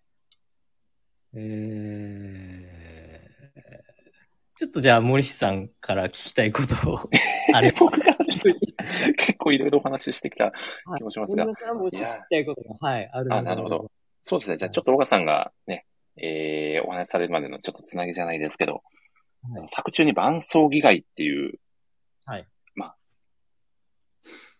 これなんて言ったらいいんですかね、特殊能力と言いますか、出てくるじゃないですか。そう、そうですね。なんか特殊機械で人間のこう血肉というか、なんか心臓になんか落角っていうものをこうめ込んで手術をすることで、まあその特殊機械がうん。こう体の一部をなんか変形させて特殊能力をもたらすっていう、まあちょっと不思議な機械ですね。いやうん。これもちょっとこう少年道だとかなりテンション上がっちゃう設定なんですけどうん、ちゃんめいさんはどどうですか？このキャラクターの伴奏議外を使いたいなとか。ああ、そうだなうーん、使いたいのは、はいやっぱ。イコちゃんかな。なんか、ああ。なんでしょうんね。やっぱり、実際自分って考えると、あの、ミロク好きなんですけど、結構ミロクがその、擬外発動させるときって、この関節伸ばすと伸びる伸縮自在な感じのもので、やっぱ雲がモチーフなので、うん。なんでしょうね。あの、キンブリー的に、ちょっと私がやると美しくないよな、みたいな。あなた美しくないみたいに言いそうなので、まあ、やっぱ、無難にね、あの、オクトパスドレス、イコちゃんの、うん、おー。キンブリー、キンブリー的、私の心の中のキンブリーが。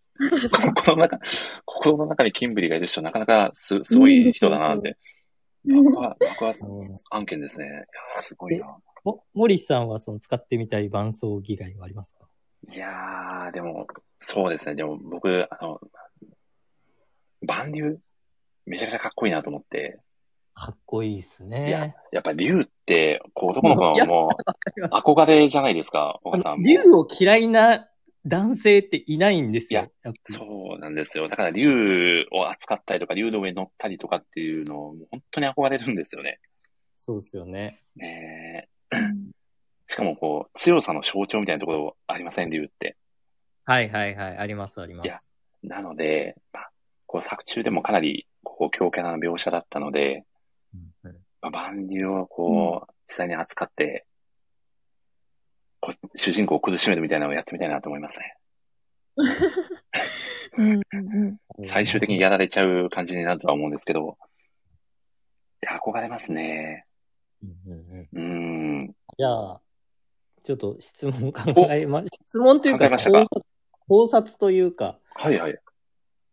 なんか主人公にもちょっと謎があるような感じで書かれてます。うんうんうんうん。あの、このあたりって僕すいません、和、和では追ってないんですけど、なんかその理由みたいなのって迫ら、迫ったりしてるんですか？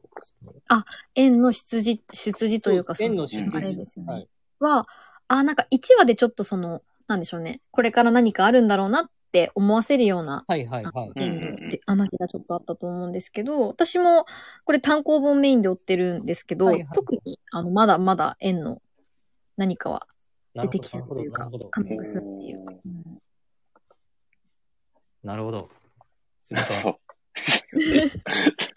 でも、これ、私知ってたらすご、すごくないですか？なんか、いや、それはですね、とかって語っちゃったらなんかもうとんでもないネタバレ野郎みたいな感じで。ネタバレやろう。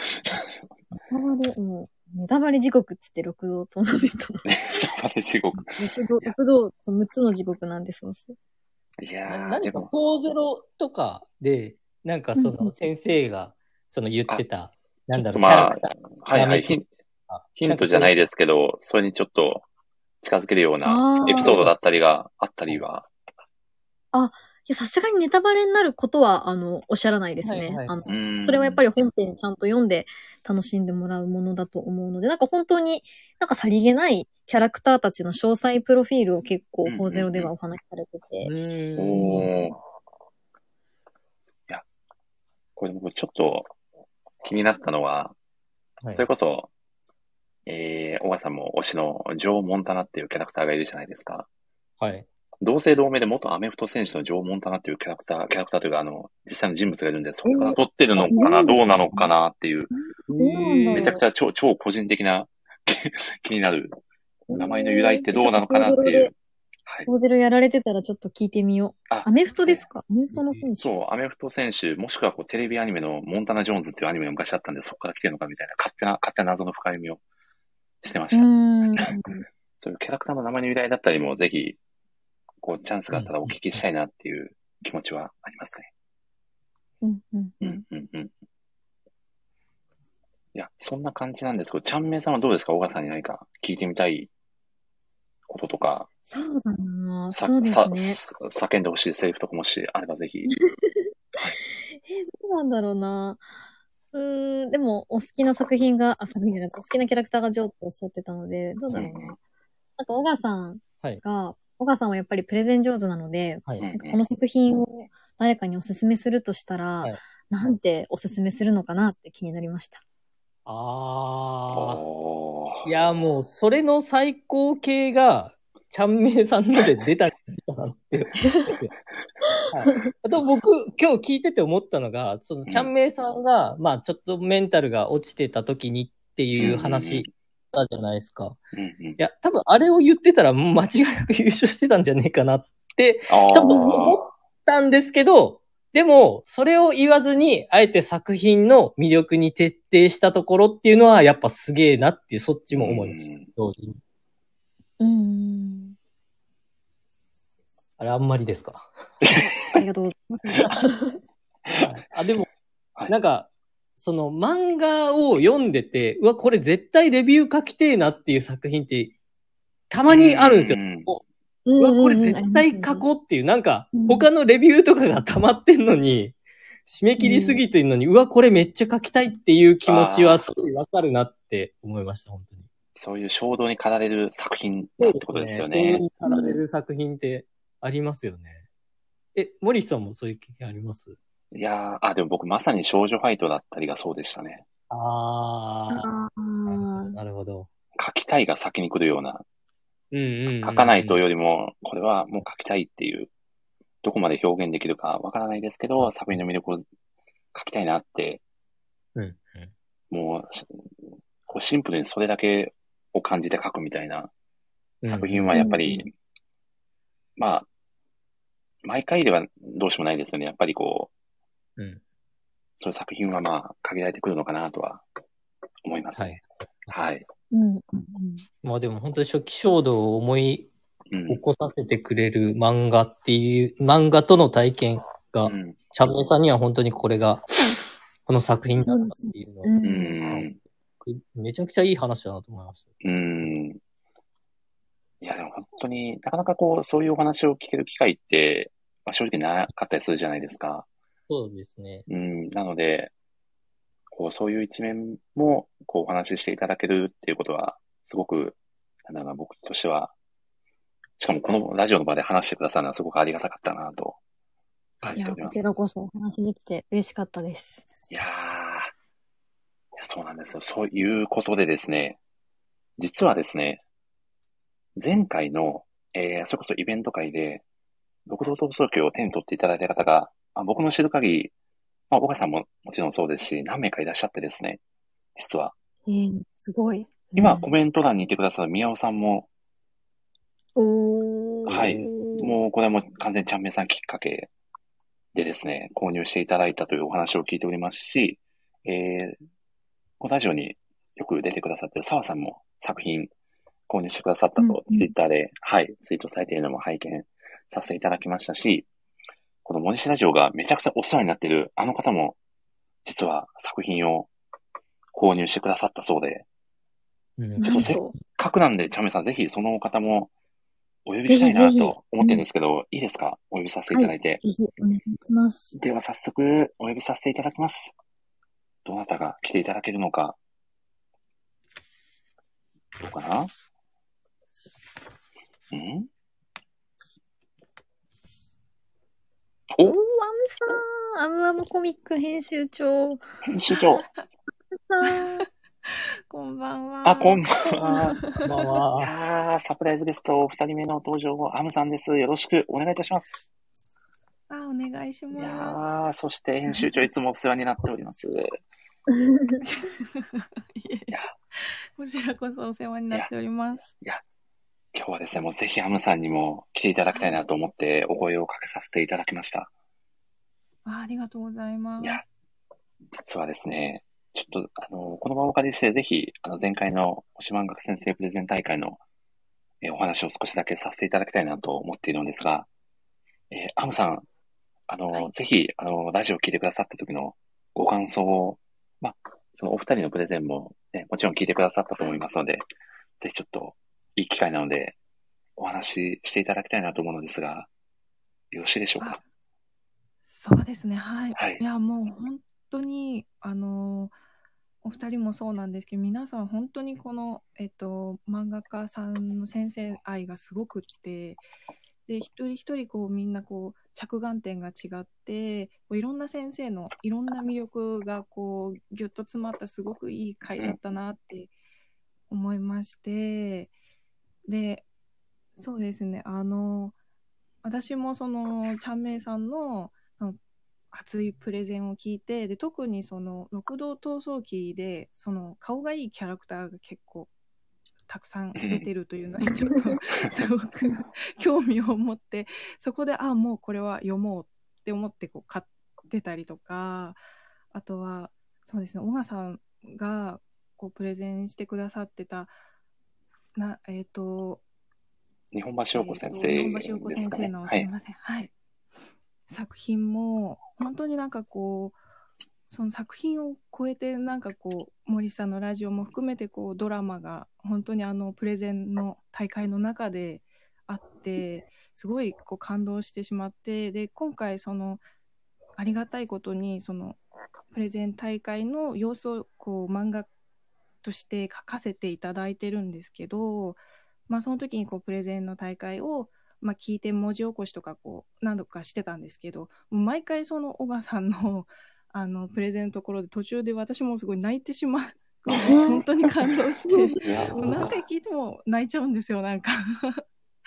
だからもうなんか本当にすごい良かったなってはい思いましたそうなんですよ。以前ね、全く同じお話をアムさんと、それこそこう漫画のね、打ち合わせをちょっとさせていただいた時があって、その時にもね、大川さんのお話で、毎回泣いちゃうんですよってお話を 聞かせていただいて、ぜひご本人に、ね、直接お伝えできる場を作らせていただきたいなと思って。いやーいや漫画を描いてくださってるだけでもう大感謝なんですけれども、まあそんな風に言っていただいて本当にありがとうございます。ただ、はい。僕は泣いてないですい。やいやいやいや、泣いやいや、小川さん、これもう絶対泣いてましたよあ。絶対泣いてましたよね。いや、あれですね、誇りですね。なんと。いやー、でも、おそらくですけど、小川さんも泣いてたと思いますし、それを聞いてたお米さんも多分泣いてたと思いますよ。お米さんは絶対に泣いてないです。お米さん類線ないんで。涙腺がない。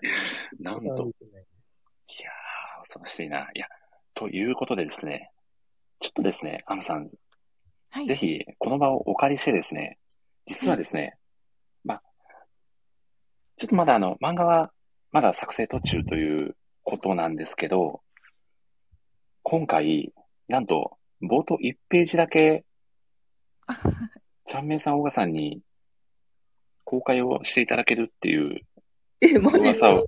やった。噂をあやっ実は、アムさんちょっと発表していただきたいんですけど、今回の漫画総勢な、何ページになるご予定なんですか？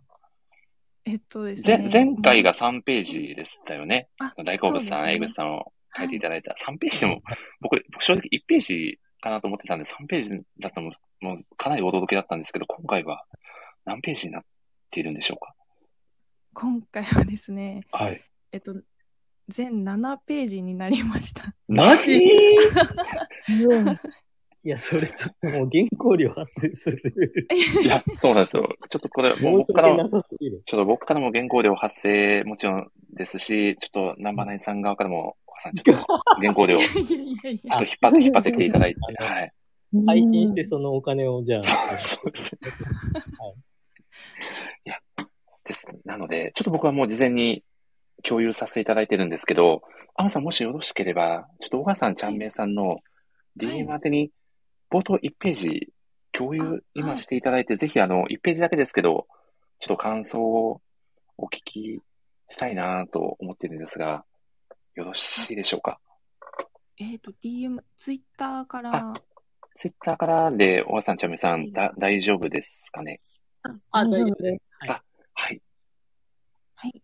えっ、と、ちょっと待ってください。はい。えっ、と、いや、ちょっとこれはもう、1ページ目見ただけでもうかなりテンションが上がるんじゃないかなと、小川さんは。はい。来来亭から引っ張ろうと杉浦さんが、いや、それはちょっとマジでありかもしれないです。案件ですよ。勝手、勝手、勝手にやって案件を引っ張ってくれる。先にやって案件後から来るパターンある 後付け案件のパターンあるかもしれないです。いやー。すごいな。え、アムさん、本当にどれぐらい時間かかりました？えっ、と、まだ全部終わってはないんですけど、はいどれぐらい？いや、でもなんかこう、気づいた時に、こう、合間合間に書いてるのあんまりこう、どんぐらいかかってるのか、ちょっと自分で測ってないので、本当ですか？ちょっと本当にご負担のない範囲で。いや、本当に、本当にアンさん無理なさらないでください。はい。無理なさらずですね。いや、本当に。よいしょ。えーっと、と、ドキュメンタリータッチなのかな、今回は。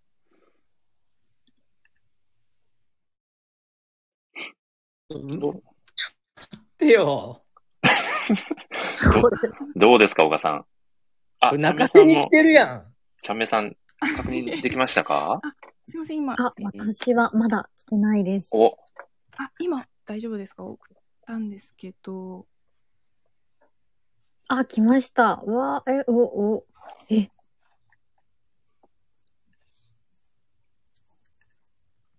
え、え、すごっ。え、なんか、え、アムアムコミックが、なんか、あれになってる。なんか、ちょっと待って、アムアムコミックって4コマじゃないんですか？いやそうなんですよ。今回ですね今回4コマじゃないんですよ。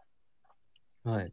もうガチで、ガチでネームから打ち合わせ。をさせていただいて、ちょっと皆さんには見えてないのはで、い簡単になん。かこれ、はい読み切り、なんかの読み切り作品みたいな、すごい、なんか、めちゃくちゃガチなんですけど。ストーリー漫画になって、うん、なってますよ。え、やば。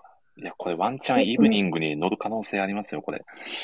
いやうん、これはす、本当にすごいっすね。これ、アムさんがこう、ラジオを何度も聞き返してくださって、セリフまで、岡さんのね、お話しされたセリフまで、しっかり網羅して書いてくださってるのが、もうこの1ページからだけでも伝わってくるんじゃないかなと。はい、はい。めちゃくちゃ伝わりましたし、ちょっと今もう、誇りがすでに舞い始めてますね。いや、こう、いや、これもう完成形みたいなもう、岡さんがもう号泣案件ですよ、これは。いや、ちょっとこれマジでもう、大号泣案件ですね。大号泣不可避で。そしてですね、えま優勝得点ではあるんですけど、ちゃんめいさんも2ページに実は登場される予定でございますので、本当ですか？いいんですか、はい。きちょっと僕僕がいただいているネームで確認した限り、ちゃんめいさんがみんな発倒しますと喋っております。はい。物騒な、物騒なやつじゃないですか。言いましたけど、確かに。確かに言いましたけど。楽しみ。いやいや、でも本当もうめちゃくちゃ楽しみなんで、僕も完成が。ぜひ、浜さん、あの、無理のない範囲で、お体大切になさってください。アンさんになんか本当に課金をしなければならないものだといや。もうこれはもう。完全に課金案件なので、皆さん、うん完成の暁あには、りますわ、俺。なんか、何かで支援しますよ、本当に。いやうん、え、私もです、私もです。いやいやいやいや、全然全然、本当に。え、なんか、むしろ販売してほしい。このなんいやか、書かれたやつを、あの、なんでしょうね。この先読むなら、いくらだぞ、みたいな。いやうん。うん。え、すごい、すごすぎるノー。トの有料とかでああ、でもそうですね。うんいいんじゃないですか。正ちょっと無料公開してしまっていいのかレベルのクオリティなので、ダメダメ、ちゃんと取った方がいいですよ。素晴らしい。金品が、金品じゃない、お金か金銭が発生する。いやー素晴らしいですね。うん。なのでもう本当に、まだこのプレゼン大会終わってないぞということで、まだまだ楽しみは控えておりますので、いやうんー、めっちゃ楽しみですし、僕漫画出るの本当超嬉しいんですよいや。たごく稀になんか出してくれる時もあるんですけど、はいはい、はい。い名前とかで。や、でも、小川さんも、ほぼ全ページにわたって出てますよ。マジっすか？やばいっすよ。大丈夫ですか？誰も買わないですけど大丈夫。いや、少なくとも僕とチャンメン誰もさんは興味ないです。誰も僕興味ないですけど大丈夫ですか？大丈夫です。親には親には買ってもらいます。でもこれ、本当に一生ものの思い出になる作品だと、はい。もうめっちゃ嬉しいです。マジでもう、もうこの時点、もうこの1ページだけで俺もう結構大満足っす なんかもう、なんかすごいものが始まるっていうのを感じた。なんかそうなんですよ。もう、なので、もう、皆さん、アムさんに感謝しながらね、今日は、はい、いやいやいやいや。もう、日々を過ごしていただきたいなと。感激、感謝感激アム嵐ですね。そこれだけ言わですねさい。素晴らしい。すがだ。素晴らしすぎる。フリースタイルティーチャー会ですね。そんなわけでですね、アムさんぜひ、はい。この逃走記の魅力を、アムさん感じている作品の魅力を、ぜひ飾っていただきたいなと思っております。まあ、はい。いや、あの、私も本当に、その、この間、こう、見、見たばっかりなんで、新参者なんですけれども、はい。あの、まあ、その、六道闘争記はかっこいい、やっぱバトルシーンとか、まあ、話の面白さとか、うんうんまあ、うん魅力すごいたくさんあるんですけど、まあ、私が作品を読んでまず思ったのがやっぱりこう絵がめちゃくちゃ綺麗だなと思ってうん本当にこう無駄な線が一切ないしもう見やすいしでまああのあの今日も皆さんお話しされてましたけどキャラも本当にみんな美形で魅力的だしもうこの小田セリナ先生の圧倒的な画力の高さにまずこう心をすごい奪われました。うんでもうん背景とか本当に綺麗だしすごい詳細に書かれてるのでなんか本当ちょっと読んだだけで本当せ作品の世界にスッと入っていけるのが、まあ、こう魅力の一つなのかなって、はい、思いました。うんああ。いや、素敵なトークですね。いや、ありがとうございます。ちなみに、アムさんが作中で一番顔が好きなキャラクターはどなたになりますか？本当に顔だけってなるとはい。あのートレーナーのバルナさんがああ、バルナさん。はい好きです。いいですね。バルナさん。バルナさんかっこいいですよね。はい。あの、おでこのスイッチをちょっと気になるんですけど。いや、でもあれ押しちゃうと大変なことになるらしいですよ、アムさん。そうですね。はい。いやー、そのバルナはまだそんなにあまりこう、3巻まで出るとそこまでこう、フィーチャーされてる回は少ないのかなと感じるんですけど、どうなんですかね？今後、うん。こう最新の話だったりとかでは結構出てきたりもしてるんですかね？どうどうなんですかね？今後の活躍に期待したいなというところですが。うん。ちなみに、顔だけで言うとということは、顔も含めたトータルで言うとまた別に好きなキャラクターがいらっしゃるという感じですか、アムさん。そうなんですけど、はいはい。あの、そうなんであの、好きなキャラクターで、こう、はい。話そうかなと思ってたのが、ちょっとうんうん皆さんと、あ、小川さんとすごい被ってしまって。おなんと。なるほど。すいません。そうなんです。あの、ジョー・モンタナが、あぜこの作品の中で一おー番、はい、好きです。ジョーのどういったところが一番刺さったポイントですか？ああ、やっぱり、なんかこう、人間性というか、まあ、はいはい。この作品の中で、まあ、今のところ一番こう情に熱い男というか、うんうん。まあ、あの見た目的に最初すごいわなんかめっちゃ癖強いキャラ出てきたなって思ったんですけど、でもなんかこうだんだんこう関わっていってこう人となりを知っていくうちになんかこうすごいあの情に熱い男だって分かってなんかそのギャップにすごくやられました。すごい。え、アムさんって前確か顔が好きだからっていう理由でキャラクターを押し、押されてます？そう そうですね。はい、このアムさんが選ばれるということは、さすが縄文棚ですね。いやー、すごい。いやー、これは、小川さんのプレゼンを何度も聞くうちに、知らぬうちに影響されてしまってる可能性ありますね、山さん。あそれはあるかもしれないです本当に。それあはいるんですか？あるんだ。影響ですね。それは、いやー早く忘れた方がいいですね。いや、そんなことはないです。いや、素敵だなぁいや、いいですね。あちなみに、こう、作中で一番こう刺さったセリフだったりはございますか？あそうですね。うんうん。うんと、あのーさっき、あのー先ほど、その、森さんもおっしゃられてた、あの、ジョーの、あの、ガキの頃、夢見た自分を俺だけは裏切っちゃいけねえだろうっていうのを、いやっぱすごい心に、はい、響きました。ああ、いや、いいセリフですよね。はい。うんいやー、すごいいなうん。そうですね。なんかこう、うん私も今ちょっとそのイラストとか、うんあのーこう頑張りたいって思ってる時だったので、うん。うんうん。やっぱりなんかこう昔から絵を描くのはすごい好きだったんでその気持ちがこうすごい重なったというかすごいそれがうん響いたなって、はい、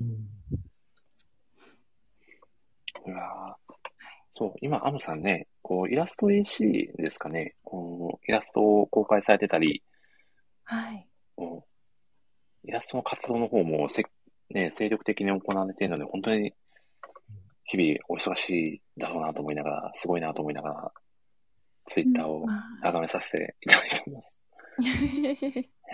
いやもう本当に今勉強の期間なので全然そんな活躍とかはないんですけど。いやー、いやでも少なくともここに3人、アムさんの漫画に感動しているね。ので、感動ですよ。いやー。これはちょっと、7ページまで、ねはい。読んで、号泣されてる小川さんをちょっと見てみたいなっていう気持ちはめちゃくちゃありますね。で、小川さんの感想をぜひ聞きたい、お聞きしたいなと、ちょっと今から楽しみですね。うん。そうですねまあな、あアムさんの描かれてる漫画と、普段のそのイラストのタッチがかなり違うんですけど、はいえわざわざその漫画に、なんて言うんでしょうね、よ寄せてくれたというか。ああそうあ。そうですね。なんか今回そうなんであの初めてこういうテイストで描こうと思ってちょっと描いてるので、ええ。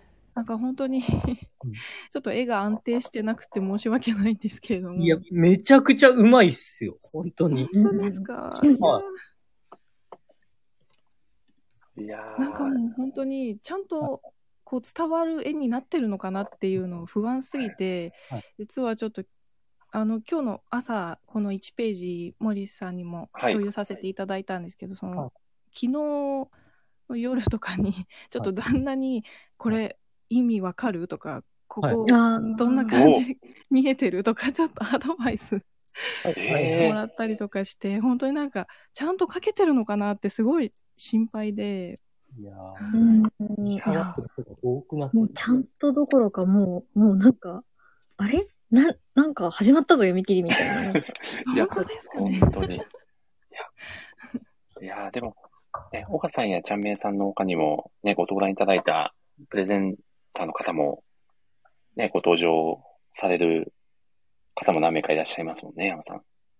あ、そうですね、はい。いやー、でも個人的に、あの、みちゃさんが、やばいっすよって言いながら出てるシーンがあるんですけども、この表情がもう最高すぎるので、ちょっとこう、こういったところもぜひ、ね、こう、ポイントとして見てもらえると、すごくいいんじゃないかなと感じておりますので、あはい。いや、ものもの込みで楽しみにしております。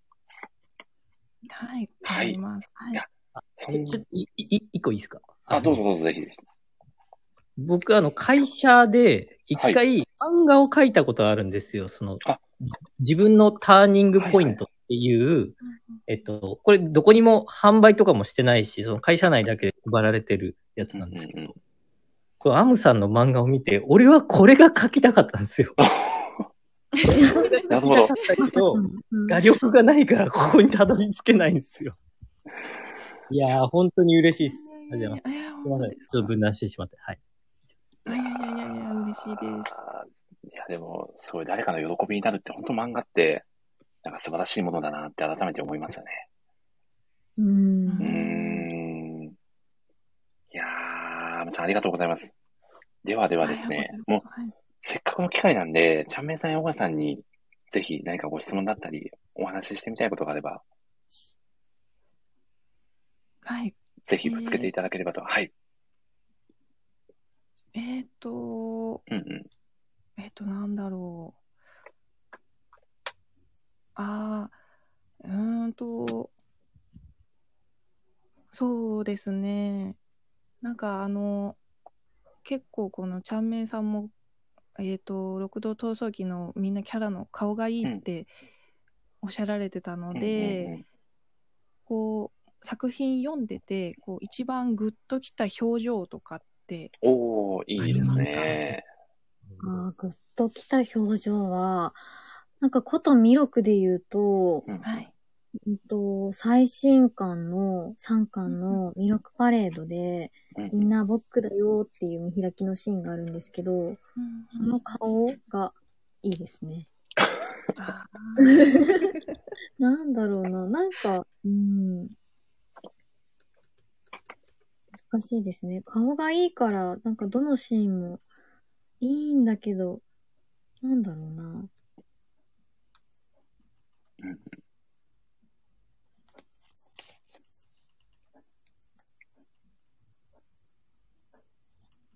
あちょっとすいません、今普通に漫画読み入ってました。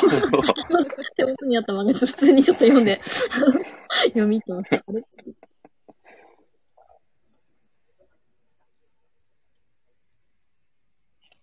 おー。じゃあ、お、小川さん、いきますか？僕、チャメさんが選ばれてる間に僕が好きなはい。顔顔のシーン言ってもいいですか？お、ぜひぜひ。えっと、これ3巻のうんうん。135ページなんですけれども、はいはいその。イコっていう少女が、はい。まあ、戦ってる最中に、もう自分と葛藤しだして、あー、あ、いいですね。じゃあもうんうんうん。どうしろっていうのっていう、この、なんだろうあな、憂いのあるというか、はいはいはい。諦めもにも似てるけど、なんか、本当にどうしたらいいかわかんないっていう顔がすごく僕いやは、そううわー、いや、ーうんあ小川さんもう全く同じ感想です。あ本当ですか？はい。なんなら僕、そこ、それ、それ台本に書いてましたね。え？はい。これカンニング疑惑があります。いや、ありました。いや、そう、あの、その、イコの表情の表現力すごいってメモに書いてたぐらいなんで、はい実は、3巻の134ページの、あのそれ？はい。あ、どういやぞ。あの表現力といいますか、うんこう何とも言えない葛藤してる表情を描かれる小田先生、本当にすごいなと思いながら読んでました。そうですね。これすごいですよね。ちょっと印象に残りますよね。ん。なんていうんですかね、こう、まあ迷いも感じ取れるしうん、ちょっと諦めにも似たような感情もはい。見て取れますし、なんか読者にいろんなことを想定させてくれる表現力。うんいや、すっごい、作品の、うんは、魅力が、なんかさらに、こう、一段階深いところに来たんじゃないかなって思っちゃうような。はい。まあ、その後のね、この表情も、めちゃくちゃ注目なので、ちょっとあんまりね、ね、そこからの。喋っちゃうと、もうあれなんですけど、ぜひこでは作品をね、読んでいただいて、そう、円くんの影響で、こう、少しずつ変化していく、周りのキャラクターにもぜひ注目していただきたいですよね。これでよく考えたら、正ヒロインみたいなポジションって初めて出てきましたよね。あ、そうですね。そうっすよね。うん。多分、初。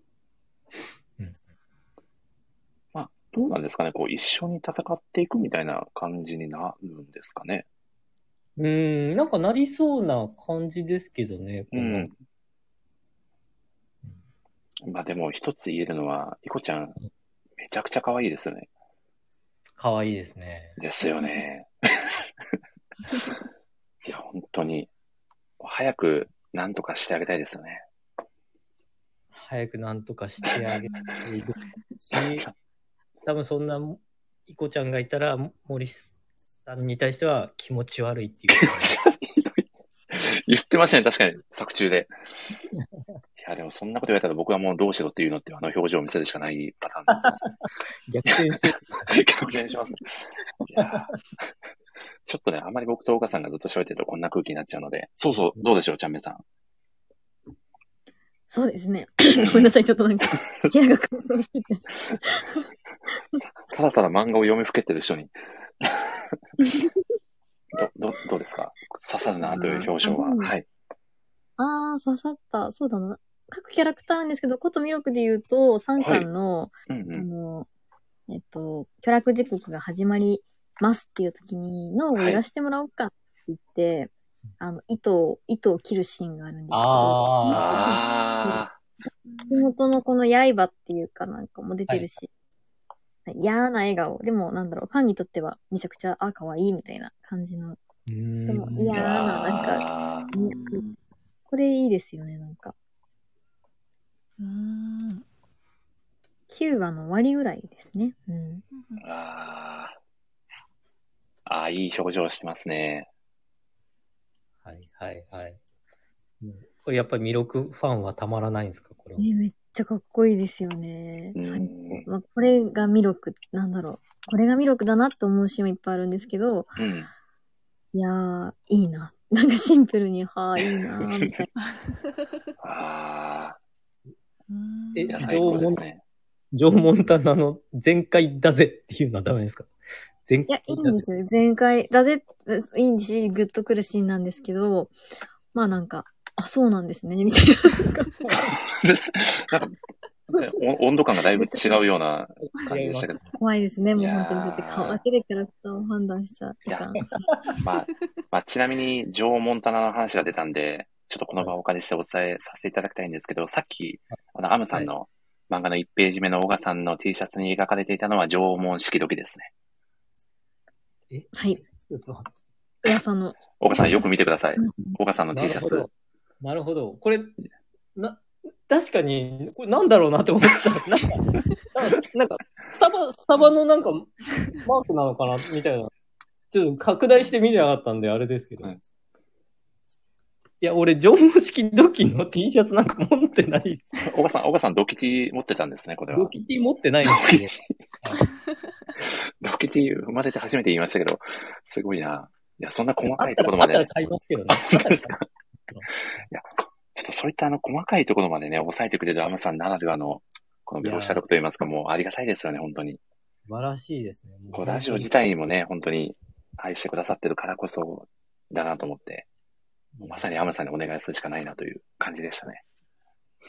いや、マジで完成楽しみっすわ。いや、本当に。ちなみにアムさん、完成ははいどれぐらいになりそう的な、そうですね。一応でも、あの、はい3月中には、あの、お渡しできるように頑張ります。はい。無理のない範囲であ、はい。お願いいたします。はいもしあの、手が足りなければ、僕や小川さんも、前だったらお手伝いしに行きますんで。あの、ね、小川さん、G 戦の最終巻みたいな感じでねはい、みんなで、ああ、はい僕が手手になりますよ。アムさんの手になります。が アムさんにそのまま書いてもらった方がいいんじゃないかみたいな 説もありますけど。お、大好物さんも足入りますと、力強いコメント。いや、ありがとうございます。みんなで作り上げていきましょう。いいっすね、みんなで。うん。いやー、嬉しいですね。いや、いや、アムさん本当にありがとうございます。いや、りこちらこそ。ありがとうございます。もう本当にいろんな意味でありがとうございます。ではですね、ちょっと最後にですね、ぜひ皆さんに、えー、皆さんにとって六道闘争記とはどんな作品ですかというお決まりのご質問をさせていただきたいと思います。では、じゃあ、ちゃんめいさんからお願いいたします。はい、そうですね。私にとって六道闘争記は、うん、衝動だなって思います。んこれはなんか自分のライターとしての初期衝動もそうだし、なんか自信というか、新たな再起の熱みたいなものの衝動を与えてくれたものだし、やっぱいつ読んでも、あの、かっこいいみたいな、ちょっと黄色いね、衝動みたいなものも与えてくれるので、やっぱり一言で言うと衝動かなって思います。わあ、素敵なコメントですね。ちゃんめいさんを突き動かしたきっかけの作品でもあるとういう。ん、うーん。そうですね。うんいやー確かに今日のちゃんめいさんは、ね、小川さん、ちょっといつもよりギアが、ね、本当にちゃんめいさん聞き直してもらったらわかりますよ。その自分の1時間はい分のそのプレゼンが多分一番最高のこの漫画のプレゼンになってるっていうことが多分。本当ですか？うんうん。でもそのね失礼しますね、その熱量は確実に前回のね、プレゼン大会でも伝わってます。今回もきっとそうですね来てくださっ。てる皆さんに伝わってるんじゃないかなと。はい。いやー、ありがとうございます。はい、ありがとうございます。はいでは、じゃあ、小川さんもお願いいたします。弱くても夢に挑むのが男ってもんだろっていうのを思い出させてくれた、すごくあった 大好きいやうんー、いいですね。そうですよね。まあ、こう、もう少年心をくすぐってくれるようなね、はい。展開の連続で、まあ、本当漫画の楽しさを全開に感じられる作品だなと。そうですね。ですよね。うんいやー、熱いですね。ありがとうございます。ではでは、アムさんにも、アムさんにとって、はい。はい、ということ闘争記とはどのような作品ですか？えーとそうですね。えっ、と、六道闘争記は本当に、あの、新世界という感じです。おー、あの新世界。はい、あのバトル漫画って私実はあんまりこう自分からはこう進んで読まないジャンルだったので、うんあの今回ちゃんめいさんのプレゼンを聞いてあのすごい興味を持ってで読んでみたら本当に面白くってこう気づいたらもう3巻全部買っちゃってたっていうぐらい本当に夢中になって読んでこう新たなこう世界を見せていただいたなっていう、はい、感じです。あーありがとうございます。いや、もうね、改めて小田聖奈先生に素敵な作品を届けてくださって、うん。まあ、感謝したいなという気持ちで、そうですうんいや、いっぱいですよね。創始者。創始者。いや、本当に。いや、まあ、そしてですね、ちょっと僕、ちょっと緊張しちゃうんで、あ、ああえて言言ってなかったんですけど、はい。お、おそらくですね、はい実は小田聖奈先生、冒頭からリアルに聞いてくださってるっぽいんですよ。い やすごい、おっしゃった。ひえ。本当ですか？いや僕たちと確認のしようがないんで、あれです。うん。やそうなんともしそう確認しようがないから、ちょっといや、、おやおやいやみたいな。そうそうそうですよね。いや、あの、視聴者の方が、あの、配信者は、あの、見ることができるので、そこに小田先生が、なんと、えい、い、いいて、いて、なんと。いてくださってるように僕の目には見えます。いやーなんだろう。うんいつから、いつから聞いていないと錯覚している。ざわつ。完全に沢さん案件ですね、これは。ああ、小田先生、コメントしてくださっ。いやー、すいません。しれっと聞いてました。ありがとうございます。わあ、嬉しいですね。ということは、ちゃんめいさんの冒頭からのフルスロットのトークもえ、ちょっともうなんか聞い恥ずかし、恥ずかしすぎて、ちょっと私はもうなんか何も喋れない、ちょっとミキ ーちゃんになる。いやー、いや、嬉しいですね。もう、ね、直接作者のね、先生にお話を聞いてくださ、聞いてくださってのは本当に、もう幸せでしかないですね。いやー、小田先生ありがとうございます。ありがとうございます。はい。小田先生が脇の話をあれほどっと、コメントされてますよね。ちゃんさん、これは、これは、これはどういう？なんかそれも思って、それも思って今、あ、小田先生聞いてたんだ、この話と思って、なんかちょっと今、それもあってちょっと今、もにょもにょし始めてます。ちょっと、脇の、脇の話は確かに、あそこだけの話だったんで。公開、40公開しないでっていう。40という、そう、40というクローズだけの話だったのに、ちょっと楽しすぎてちょっと言っちゃった。いや、まあでも、ごめんなさい。いやでも、まあこのラジオもほぼクローズドのコミュニティみたいなもんなんで、大丈夫です。いやー、いやでも、ね、あの、前回のね、イベントきっかけで、ね、新たにこう、作品を手に取ってくださる方もね、何人もいてくださったので、まあ、多少ないとも、ね、小田先生に貢献できてたら嬉しいですよね、ちゃんめいさん。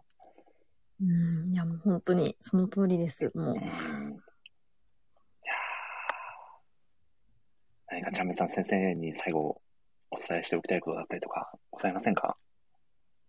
いや、なんかめちゃくちゃあるんですよ。はい。なんかもう指針みたいなことなんですけど、あの、多分伝わると思うんで大丈夫だと思うんですけど、あとなんはい。かさっきツイッターのリプライでもちょっとお送りしちゃったんですけど、はい。あのリライとしての案件は、あのすいません、なんか、そっちのけで、なんかこんなラジオで語ってて、すみませんが、あの、すぐ送りますっていう指針でした。え、どういう？えー？な、何かしらのやりとりがあったんですかねなるほど、なるほど。おー。いやー、すごい。いや、小川さんは何か、どうでどうですか？そうですね。あの、はいプレゼン大会の時に、その、はい。先生が、その、プレゼンすごかったですってわざわざコメントをあくださったんですよ。いやー、そうですよね。本当にそれがめちゃくちゃ嬉しくて、はい。もうあありがたすぎて、もう本当にありがとうございますっていうい。やーあ、あと、あの、その後ですかね、あの、小田先生と日本橋陽子先生が、あ、ツイッそうですター上でね。ね、交流されて。ね、交流もはい。されてたと記憶してますので、もし、その交流のきっかけになれてたら嬉しいですよね。いや、本当に、うん。そうなったらありがたいですね。いやー、まおあれ、小川さん、なんか喋られてます？あ、だ、大丈夫です。もう。あ、大丈夫、はい大丈夫ですか？ごめんなさい、なんか、急に。ああ、全然全然大丈夫です。ありがとうございます。いや、アムさんも同じ漫画家さんとして何かお話しされておきたいことだったりい。やいやいやいや。はい。いやいや、私は本当にもう、え 底辺も底辺の、いや、そんなことないです。むしろ、あの、アムさん、そこから成り上がりましょ成り上がり、成り上がり、成り上がりファンタジーです。はいや、はい上がりましょう。はい上がれですね。う。はいいけますかね。いきますよ。いやいやいや、もう本当に、いや、えー、ちょっと今、テンパっちゃって、あの、えー、いや、もう、えもう本当に、すごい、ほん、もう、えー、大丈夫ですか？アムさん。テンパテンパリの極地に。でも、わかります。アムさんがどうしようって言ってるのめちゃわかります。私もなんか、なんか、あの、前回コメント欄とかで、こうなんか、入られてたから、今回コメント欄にいないから、あ、小田先生聞いてないんだな、みたいな。別にそれがいいこととか悪いことじゃなくて、なんか。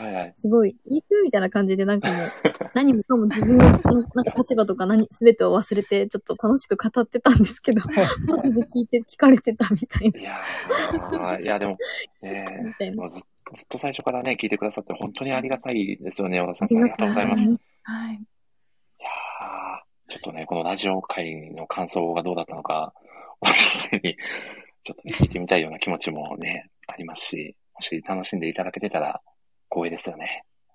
いや、本当にそうですね。ね本当にうはい。ん。いや、もうこうね、これだけ作品をね、愛してる人間がいるんだよということをぜひ少しでも伝わっているといいかなと感じております。いや、そんなわけでですね、いや、いよいよ、もう2時間超えておりますので、そろそろ締めに入らせていただこうかと思います。はい。平均2時間でね、配信しておりますので、ちょっとね、皆さん、そうそうお疲れじゃないかなと思いますが、ちゃんめいさん、今日のラジオ会自体の感想もぜひいただきたいなと思いますが、今回いかがでしたか？はいはい。え、めちゃくちゃ楽しかったです。なんかその、嬉し結いです。果的に、結果的に小田先生聞かれてましたけど、その、はい前回は、なんか、プレゼン大会だし、ちょっと、勝つ、勝ちに行くぞみたいなテンションだったので、はいはいちょっとすごい気張ってたんですけど、なんか今日はすごい伸び伸び、本当になんか多分友達に、ブドウ糖早期どんな漫画とか、どこが好きなのって聞かれたら、うんうなんかこう話せであろうことをなんかすごい素で話せたので、ん。うん。楽しかったです。うん。ああ、よかったです。いや、改めてちゃんめいさんの作品愛を、こう、長尺でお聞きできたのもすごく幸せでした。ありがとうございました。こちらこそありがとうございました。ありがとうございます。では、えー、おばさんも一言コメントをお願いします。はい。そうですね。まあ僕は前半聞いていて、そのちゃんめいさんの、まあちょっと早口になる感じとか、あの、なんだろうあの、オタクあるあるですもん、なんちょっかそうと。1オクターブ上がる感じが、すごい本当に大好きな作品を語ってる感じがして、めちゃくちゃ好きだったなと。はい。なんか自分もすごい学学ばせてもらったというか、あ、いいな、こういうのっていうのはすごく思いました。はい。ありがとうございました。いやーありがとうございます。いや、ありがとうございます。うーん。いや、もう作品を手に取っていただいたこともね、すごく嬉しかったですし、ね。まだ、こう、読んで、そこまで時間も経ってない中で、こう、熱く作品愛を語っていただけたのも、とても、あの、ありがたかったです。おばさん、本当に、いつもありがとうございます。ありがとうございます。こちらこそ。いやー、そして、ね、あの、アマアマコミックの最新作も、お楽しみにということで、いやー、本当に楽しみにしてます。いやー、ぜひあ、りがとうござい。はい、もう完全にもう、これもアムクスさんにお任せしちゃって申し訳ないんですけど、よろしくお願いいたします。いはい。やー、そして、アムさん今日はサプライズゲストでご登場でしたが、本日はラジオ会いかがでしたか？そうですね。えっと、皆さんのお話、こう、最初聞かせていただいてて、本当になんか聞きながら、あ、わかるわかる、こういうとこいいよね、とか、うん。あのーそうですね、ちゃんめいさんも本当になんか、のびのびと語られてて、すごい聞いてて面白かったですし、まあ、小川さんも、森下さんも、こう、私はい。も、ジョー・モンタナ、すごい好きで、お二人が語られてるとこ、まさに私も好きなところだったので、もう私があんまり言うことはないなってちょっと思ってるぐらい本当に、あ、わかるわかるって言って、個人的にもすごい楽しませていただきました。ありがとうございました。わー、嬉しいです。ありがとうございます。いや、でもアムさんには本当に、もうラジオ自体がお世話になっているので、イラストであったり、今回のもう漫画もそうですし、このラジオを、ね、あの本当により一層素敵な場所にしてくださっているのは本当にアムさんのおかげだなといつも感じておりますので、いやいやいや、ありがとうございます。こちらこそ。はい。またぜひあのはい、ラジオ会も遊びに来ていただけると嬉しいので、はい。はい。と予定しているのがアムさんとぜひ歌のプリンス様会をお届けしたいなと思っております。はい。そうですね。いや、もうちょっと森、さんが、そうですはね。歌プリを楽しんでくださってる様子だったので。そうなんですよ。今ちょっとはい2000%今履修中でございますので。いや、ぜひ、ありがとうございます。ぜひちゃんめいさん、その際はサプライズゲストで来ていただきたいななんて。もちろんですよ、もわあ、う。嬉しい。今、うまいこと歌詞に乗せて言いたかったんですけど、ちょっと出てこなくなっちゃった。いや、もうその気持ちが嬉しいですね。またぜひ、ちょっとできたら、近々、来月か再来月か、やりたいなと思っておりますので、またアムさん、計画しましょう。あはい。はいよろしくお願いします。はい。ま、漫画を語るラジオじゃなかったのかというツッコミが入るかもしれませんが、もうそこはもう仮にスルーしましょ すいません。う。一応コミカライズもしてるんで、なんとか、はい。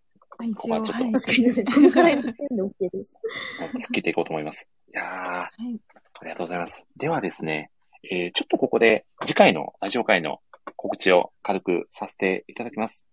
えー、次回はですね、えー、3月の25日の夜8時から、なんとですね、ここは初登場の、えー方をですね、ゲストにお迎えして、えー、語らせていただきます。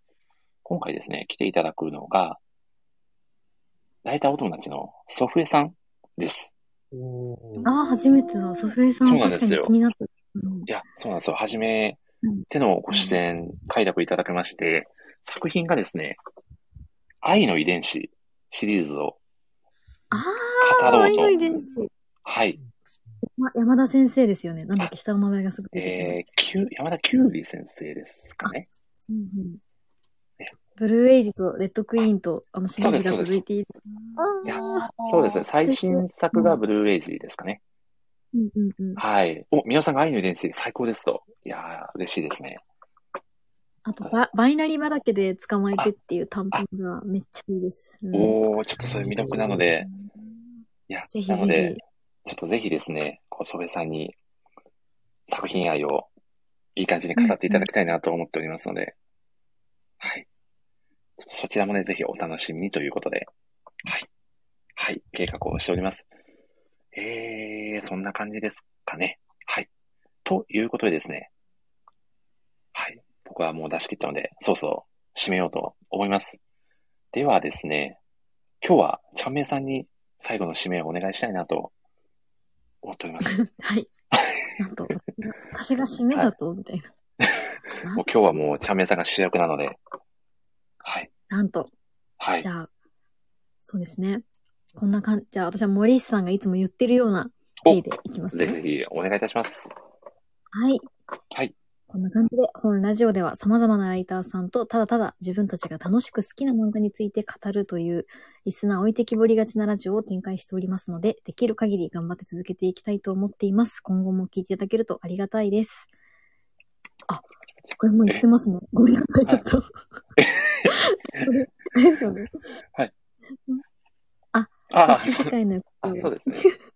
ダメだ、ちょっとこれは締めてもらった方がいい気がします。すいません、最後に。わかりました。ではですね、えー、じゃあ、えー、最後にですね、もちゃんめさんに、えー、ではまた次回の放送でお会いしましょうと言ってもらった後に、ちょっと小声でせーのと言っていただいて、みんなでさようならと合わせれば、もう、OK じゃないかなと。はい。では、はいちゃんめさん、お願いいたします。はい。はい。では行きます。は。はいではまた次回の放送でお会いしましょう。せーの。さよさようならさようならこれも完璧ですね、ちゃんめさん。いやー、はい。本当に今日はありがとうございました。はい。ありがとうございました。小川さんさんも本当にありがとうございました。さようなら。ありがとうございました。小田先生も本当にありがとうございましたはい。さようなら。失礼いたします。失礼します。